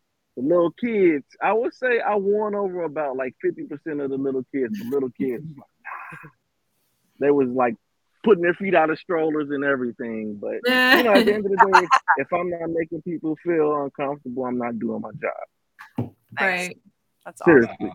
I'm not here to wow you, you know. Yes, wow you, right? Because uh, monsters are majestic. But if I'm not bringing out discomfort and uh, nightmares, I didn't do my job. Steve, how do you stay motivated? You, this is your area. When I think of motivation, I always go to your page and I'm like, hmm. no, I don't. Like, no, I don't. Don't take that away no, from me. Yeah, I do. You, you, you do. You post a lot of good truths there. I, I think. Give a clap. It's like it's. Um, I think for me, the, the biggest thing is uh, breaking it right back. I mean, it's similar to what Tris said. It, it's breaking it back down to what's your why, like what's behind it, um, and it's kind of knowing that. It's having that self awareness for me as well. It's like I don't know about you guys. When I'm in the middle of a build, like, I know that during the painting process or during the the blocking out stages, is. During those stages, I will go through a period of, I hate this. What am I doing? This is terrible. I'm wasting my time. And I know that when that feeling hits, I'm approximately two thirds of the way through. Like, and so like, I know that when that feeling hits, like, okay, so that's happening. I now know why that's happening. I now know that I just need to trust my process. And that that's kind of when discipline kicks in. Because like motivation is what gets you started. Discipline is what gets you through. And mm. so it's like that's when I've got to be a bit more disciplined and think, right, I need to trust what I originally planned. I'll follow that through and and I will see the outside of it. And then I'll enjoy the project. And then invariably in six months, I'll look back at it and go, I hate it. Why did I do that detail? Why did I do that bit wrong? I should have, like, as we all do as creators, because we're always trying to get better. Um, yeah. But I think, yeah, for me, the motivation is sticking, sticking true to kind of the why of what I'm trying to create and like enjoying that process. Um, and I think the other thing I find really helps is, especially in bigger builds and where you're kind of, or it can feel repetitive, is I'll stop and just make something completely else random. Like yeah. just small, almost like one build or one week build or whatever, but like just something small that can, it can be related to it or it can be something completely different. But because it just yep. breaks that cycle, it, it kind of almost gives you a little bit of that reset that you can then get some of that energy back in to carry on yeah to kill the monotony. um I get that. So like that that I found has been amazing. I've i've realized I've probably been on a hiatus of probably a good few months now of actually not making anything, which um just through various life things. And it's like the hardest thing I find is when you've been off a while is getting back into a build again. It's like if you've not been creating for a while, that, that that's the other big thing, is like getting over that hurdle of trying to get back in, and just making something small again can yep. really help with that. Um, so I think that that's the biggest thing that I find, just kind of helps motivate me or keep me motivated. Um, and then when you're actually doing the building process is I like, um, I kind of call it sensory flooding. It's whatever genre I'm making from, I like to um, look at Uh, like images or um, reference material or videos, music, um, all of that from that genre. And so if I'm making, I kind of have that music from that genre going on in the background. So if it's cyberpunk, it's kind of cyberpunky eighties synthwave sort of going off in the background. If it's kind of much more fantasy, then it's going to be kind of more of that fantasy, that orchestral, that kind of um, big epic sort of music that goes on, because it's not just the sense of what you're making, but kind of everything feeds into that creative path and that creative process. So by looking and flooding yourself with all this reference material, you're effectively filling up your reservoir that you can then use to kind of pour into your build. Um, and I find that can really help to kind of keep that creative urge high and kind of overflowing, because it's from that overflow that I really kind of find my enjoyment in the creativity, because that's when it's like you've got something in you that you need to pour out into what you're making. Yeah. Mm-hmm. Yeah, and it reminds you too of what you drew you to that in the first place, right? Absolutely. Your love for blank. You're you're watching the yeah. show, or you're reminding yourself, you know, because again, this is all fandom, you know, one way or the other. Even if you're building something that you're not necessarily familiar with, it's a love for the aesthetic, or it's a love for, for the actual craft. So yeah. it's all it's all based in fandom. Samir, what about you? How do you stay motivated? Go. I mean, You've already heard from the Bob Ross of cosplay all the points, you know. Yeah, no, I'm not even kidding. Like whenever I think of like uh, uh, uh, his his voice rings in my ears like that. That's how I stay motivated. Like whenever I think like, oh, what should I do? And I'm like, oh, what would uh, what would R thirty-one do? You know. Yeah, I, I'm I'm not really I'm uh, my my struggle is. Uh, I think uh, starting a new project. Once I've started a project, I have uh, I don't find any problem uh, finishing it. Like uh, I I never uh, like I, I it has rarely happened that I would start a project and uh, not finish it. Uh, I don't start many projects. I plan a lot of projects. Like I plan a lot of projects. I make templates, but I don't start. What happens with me is like I I have this fear of. Uh, uh uh disappointing, you know, like because like uh, I think the, and this pressure I I have I've, I've been much better about it now, but you know, like when you start getting praise like oh, this I think it's like the social media effect, like when you start getting praise for whatever you do now, you you kind of expect that praise later on, and then you're like, oh, whatever I make should be better than my previous build, and then you know, like you get this uh, like you put yourself in that situation where you think, oh no, Uh, what if I make something and people don't respond to it? And then it happens sometime, you know, like you put so yeah. much heart into a prop or whatever, and then you post online and then it doesn't get the response that you hoped for. And then you think that maybe you, you're not good enough and that kind of things, you know. So that is something which I was struggling a bit, I think, uh, starting of COVID, because before COVID, no one no one knew me. No one gave a shit. I think uh, Brittany knew me, but like that's pretty much it. Like I don't think so. Rest of you uh, knew me much before, uh, I think, twenty nineteen. So mm. uh, I think my Xenos uh, cosplay like, got me noticed from a lot of people. Uh, but like so before I had never had that problem, because I would like I would I like I had been only making like one cosplay a year, and that was also like one or two cosplay a year, and most of the time it was was competition, so I was always like taking my time building things and whatnot. And then uh, when I started getting noticing, and I'm I'm not I was not getting noticed by like just normal people, but like the people I had considered my idol, you know, like a lot of people. Like when Kamui followed me, I was like, oh my god, like she's following me now. Now, now every post that I make should make some sense. I don't want her to see, you know.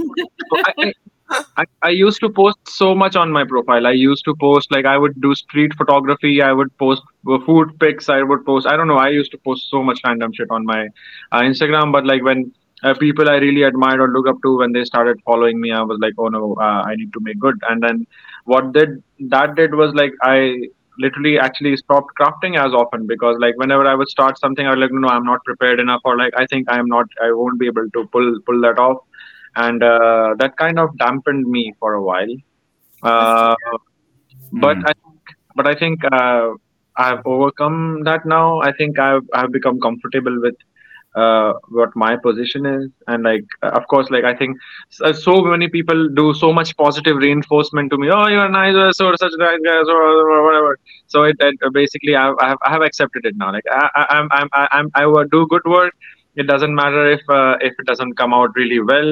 Uh, like at the first time, I can always keep on working, and I really appreciate that about. Uh, I think uh, uh, at uh, R thirty-one uh, a lot, that you know he uh, he puts so much content line, and you see so many steps happening, and then you can even see in that like okay, sometimes he designs something and then he wants to change it and he changes it and all, and we are part of the whole process, and it makes uh, mm. it makes so uh, organic, you know. And uh, I think uh, I, I have noticed this in a lo- lot in other people also, that.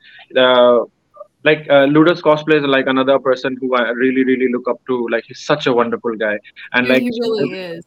Yeah, like everything he does, uh, like he basically breaks it down. It's not about what he's making; it's about how he's doing it.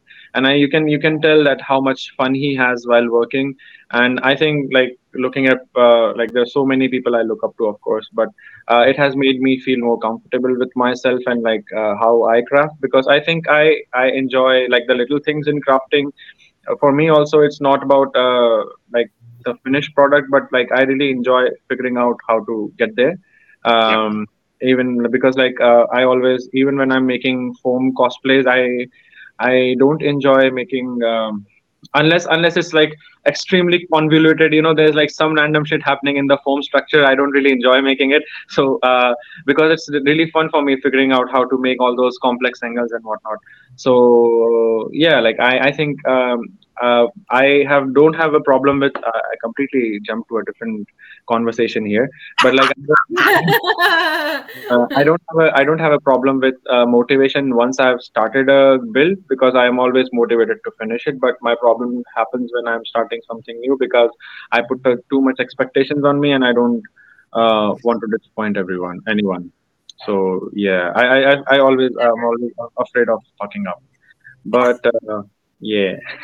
Yeah. Pressure can also build diamonds. Yeah. Sorry? Pressure could also build diamonds. Mm-hmm. Right? Oh, that's true. Thank that's you. True. Some of the stuff I make is great. Some of the stuff I make is shit. Some of the stuff is fine. Um, Some of the stuff I make is from Amazon. Right. But for me, I've never put on a final costume that I've made and not looked in the mirror and went, ha, ha, ha. Yeah, let's go. Like... It might not be everything I wanted it to be. It might not have had the right proportions. Maybe it doesn't move the way that I wanted to. Maybe the light doesn't work. Maybe I don't have any way to go to the bathroom because I didn't really build it to go to the bathroom. Hold on. I'm walking down the, the elevator to the elevator. I'm getting off the elevator, and there is a normie going, what the hell is that? And that is all I need. I, I love bringing something to life and just just being something else. So I, I think yeah, I kind of keep the, like, I, I just tell myself, it might not be everything you want it to be no matter what, though, but the day you put it on, you're going to be amazing. You're going to be so happy. Like, right. And I've never really felt like crap in a costume, you know? Yeah, um, good. So, I, you know, even the ones I do buy from Amazon or the inflatables, you know? Yeah. Let me tell you, when you're in an inflatable Kirby that you got from a woman in China, you feel amazing. Oh, I bet. I bet. That's your whole personality now, right? What did you say to me? You're like, you're like, are you going to stop buying these? I'm like, I can stop at any time. Never. All right, Brittany, how do you stay motivated? Oh, um, I agree with a lot of what they said. Um, I do like, I do like taking breaks um, for other things. Like, I don't know if anybody's watched any of my absolute nonsense, but sometimes I'm working on a costume and then I'll just have a post that's like SpongeBob art. Yes. And JoJo art. Yeah. I've been doing a lot of shoe stuff lately, which right. is like completely unrelated to cosplay, but like. But we absolutely love it. I mean, it's I hope. Because I, it's do it. I yeah. feel bad that like I have to, like I'm posting that stuff, but like. I mean, it's it's a nice break. Number one. Uh, it's absolutely one of my favorite things, you know, uh, that uh, I I love following cosplays. I don't know if uh, people have noticed, but I, I follow a shit ton of cosplayers. Okay. So, uh, but the thing is, like, uh, it really, really makes me happy when I see a cosplayer uh, who's doing different things. You know, like yeah. uh, even more than enjoying the cosplay content, like I said, because I, I myself uh, consider myself to be more of a crafter, you know, yeah. so uh, like when anyone does uh, anything out of cosplay, like uh, one of my another, another favorite person of mine is like Nerdforge. Like mm-hmm. I absolutely love looking at her stuff. Like she makes such Same. beautiful, uh, like some book bookshelf thingy or make a cover or whatever. So she does like so many random projects and I absolutely love all of them. So yeah, like... I actually enjoy your. Uh, I'm. I'm really. I'm really enjoying your like the shoe journey that you're going through right now, and like all your, all your spend. Like if I if I was to tell like like my favorite thing you ever created, it's that like SpongeBob like big eye face. face. It's, it's like so. Cool. That's my favorite thing that you have ever done. So oh, like, I always appreciate those things. You know. Oh, okay. I, so, I I really do get a lot of. Um, I get a lot out of taking breaks to do things like that. Um. I do have another costume in the works eventually. I actually, I have like a bunch of commissions for shoes because the shoe thing kind of just went yeah. crazy. Mm. So like, I'm, I just got a bunch of commissions and I'm just like, like I got one guy who literally wanted seventeen pairs of shoes. And I was like, oh for God. who? For who? Man, those so I, I got to get I'm going to get that mostly done, and then I'm going to work out a costume for Dragon Con, which I brought up at the beginning of the stream, but not everybody heard. I'm making uh, myself as a Borderlands character that is like a paint nice. Is, like myself as a paint wizard. Oh, so, nice. Yes, yes. So I'm going to be a wizard, but like Borderlands. It's going to be crazy. Um, That's it's cool. It's That's like an original awesome. Style design. It's going to be great. Um So I'm really excited about that, um, but I need every bit of two months to make it happen. So we'll see how that goes. That's my one build for the year, so we'll see how it goes. But, um, but staying motivated. Um, uh, c- competitions, competitions keep me motivated. Honestly, like I know the competitions keep coming up, but um, competitions are the only reason I get costumes done. If I'm being honest. I, I do actually want to get like this build done for Dragon Con. Like that's my big, that's my goal for the year. Um, I'm sure I'll find a competition for it, but typically if I'm getting a competition or if I'm getting a, a costume finished, it is for a competition and nothing else will motivate me further. If I'm like, oh, Colossal Con's coming, I'll try and have it done. That does not, that doesn't do anything for me. But if I know there's a competition, I know that basically there's like a teacher ready to grade me on my work. Otherwise, I'm not getting it finished. yeah, I think I think I think she looked like Elsa. Yeah. So you got that going for you. She keeps Me? saying that you look like yeah. She thinks she's like she looks like Elsa. Do I look more like Elsa now? Yeah, a little bit, a little bit. I can see it. Um, so I think we should probably like say our like goodbye last Aww. thing kind of thing, and Aww. then maybe this again because I Steve, love every single one. Steve has just come now. Like Steve has just come now. I know, but yeah, I feel like we need like yeah. another hour. Like I probably could, but I really do actually have to eat food. So I'm so sorry. That's right. We, we, we can let her go and we'll just stick around. It's, yeah, uh, exactly. If you leave, I don't know if that would work, but we could try that. It probably won't. No, no, it's, it's, it's, it's, It's three a.m. here. I'm also like super sleepy. we'll, we'll just do this again. That's all. It is. No, that, that would be fine. But we need three hours next time. Okay. I'll block out three hours next time. Yeah. Um, so I just want to say thank you to all of you. Like uh, all, each one of you is like an idol to me. So just the fact oh. that you're to come out here and talk to me is awesome. Evelyn, what? I'm coming. Hold on. Does, does, does Evelyn have a question she wants Mom. to ask us? um, but thank you guys so much. So um, I don't know if you guys want to like promote your, your websites, anything you have going on or to look up, you know, to, to, to look out for. Um, if you guys just want to go around and, and, and kind of promote yourselves real quick, that'd be awesome. Or not. You guys go. go that way. So Brittany and then Tris, and then Samir, and then okay. us. Okay, okay. Uh, I'm Brittany Ginoza of Ginoza Costuming on Instagram, Facebook, whatever. Um, I make cool things. Come see me if you want to. Hold on, Ginoza. So it's not Gino. It's not soft G. It is Ginoza, but that's okay. I literally I've been saying it wrong, wrong all this it's time. Okay. I've always been calling it Ginoza. Like, that's okay. That, because, that's literally because she's so- a gin. Because she's a gin. You know, she makes wishes come true. I'm sorry, but I'm. It's it's a gif, not a gif. All right. All right, get it right. Yeah, I was saying J too, so I'm. No, it's okay. To, it's okay. I promise. It. Yeah. It's your turn, Rex. Tris. Oh, okay. You can follow me on all social platforms at Tris Rex. One of the things to keep uh, a lookout for is I've been doing some test shooting on the Alien Resurgence fan film of mine, uh, just to kind of get introduce you all into some of the Marine characters before we get into the third and final Xenomorph. And then we got a special character after that. But you're also going to see some of uh, the creature suit work I've been doing for this film called John Cooley's Convergence. It's an original character that I'm really able to put my heart into. I've been working on it for some time, and I can't I can't wait to unleash it on y'all. So got a lot of cool stuff coming. Yay. So I'm... Uh, I'm I'm Samir Tikka Masala, of course, as my name says. I'm a cosplayer from India, and uh, yeah, I go by different name in all, every uh, social platform. So I'm really stupid like that. On on Twitter, I'm Bundela Samir. On Facebook, I'm Samir Bundela, and on uh, Instagram, I'm Samir Tikka Masala.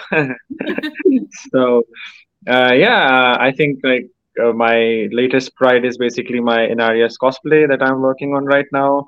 I, it's still not finished, but uh, I'm I'm really happy to say that I will be working with Blizzard on that, and gonna do an event uh, in Paris uh, next month, which I'm really looking forward to. So that's the big thing in Horizon for me. And uh, yeah, I'm really excited for that. And also, like once that event is done, like I said, I'll probably jump to my next build instantly. And uh, that I'm really excited to see what it will be. Yeah, a very random thing that I said. But anyways, hey, over to you, Steve. uh, yeah, no, I'm Steve from R thirty-one Studios. Um, so yeah, you can follow me on Instagram and Facebook at uh, R thirty-one Studios. Um, and I've also got a website where I've kind of got a lot of um, free patterns, downloads um, available for people to use for like base builds for, you know, starting up your projects. Um, uh, my social media is, or Instagram recently has been a little bit dead just because of uh, a lot of stuff happening in life, but I'll be jumping back on pretty quick. Um, sad to say, it's not going to be um, right now. Uh, I really wanted to start Optimus Prime up again, um, but just with the space that I've got, Um, I'm going to be building something different, but it's going to be a mashup, um, and I'm just trying to work out what that mashup is going to be. So um, it's going to like to be lots more um, inspiration, motivational stuff happening, um, as well as builds and tips and tricks and all that other jazz with foam, and hopefully maybe some painting. Who knows? Um, yeah, you'll never get to the painting. I'm a Vera cosplay. I'm going to be making Kamui's Diablo Brigida. Oh, hell yes! Hell yeah! Oh, that's that is going to be hell in a handbasket. I was so nervous about it. I actually messaged Casey and I was like, should I even bother doing this? Is already done. Like, it's going to be something else. Yeah, I, I, I, it's the only one I loved. So I was like, I got you. And I want to make it is, yeah, it is really amazing. I will say the design is absolutely stunning. It's going to be, a, it's going to be something else. It, yeah. It's either going to be, a, it's going to be great or it's just not, but either way I get to make a lot of teeth and I'm excited. So, right. so I, it'll be my first BlizzCon. So, uh, yeah. yeah, I'm trying to make my way over to BlizzCon because Samir's going to try and be there and I want to be there with Samir. Yes. Let's all BlizzCon. We're going to try. Yes. Come on, Steve. Make something from Blizzard and come to BlizzCon. Oh, mate, I would love to. Yes. Right. Yes. Do it. Do it. Do it. Um, no, anyway, again, thank you guys all so much. Um, we'll do this again. I, I, I, I'm, I worship each and every one of you, and I will. I stalk your pages. I know everything about you. Yeah. Evelyn. Yeah. The, the stalking is mutual. The stalking is mutual. All right, guys. Thank you so much. Thank you. Oh. Wow, bye guys. See you later. Bye. Bye. Bye.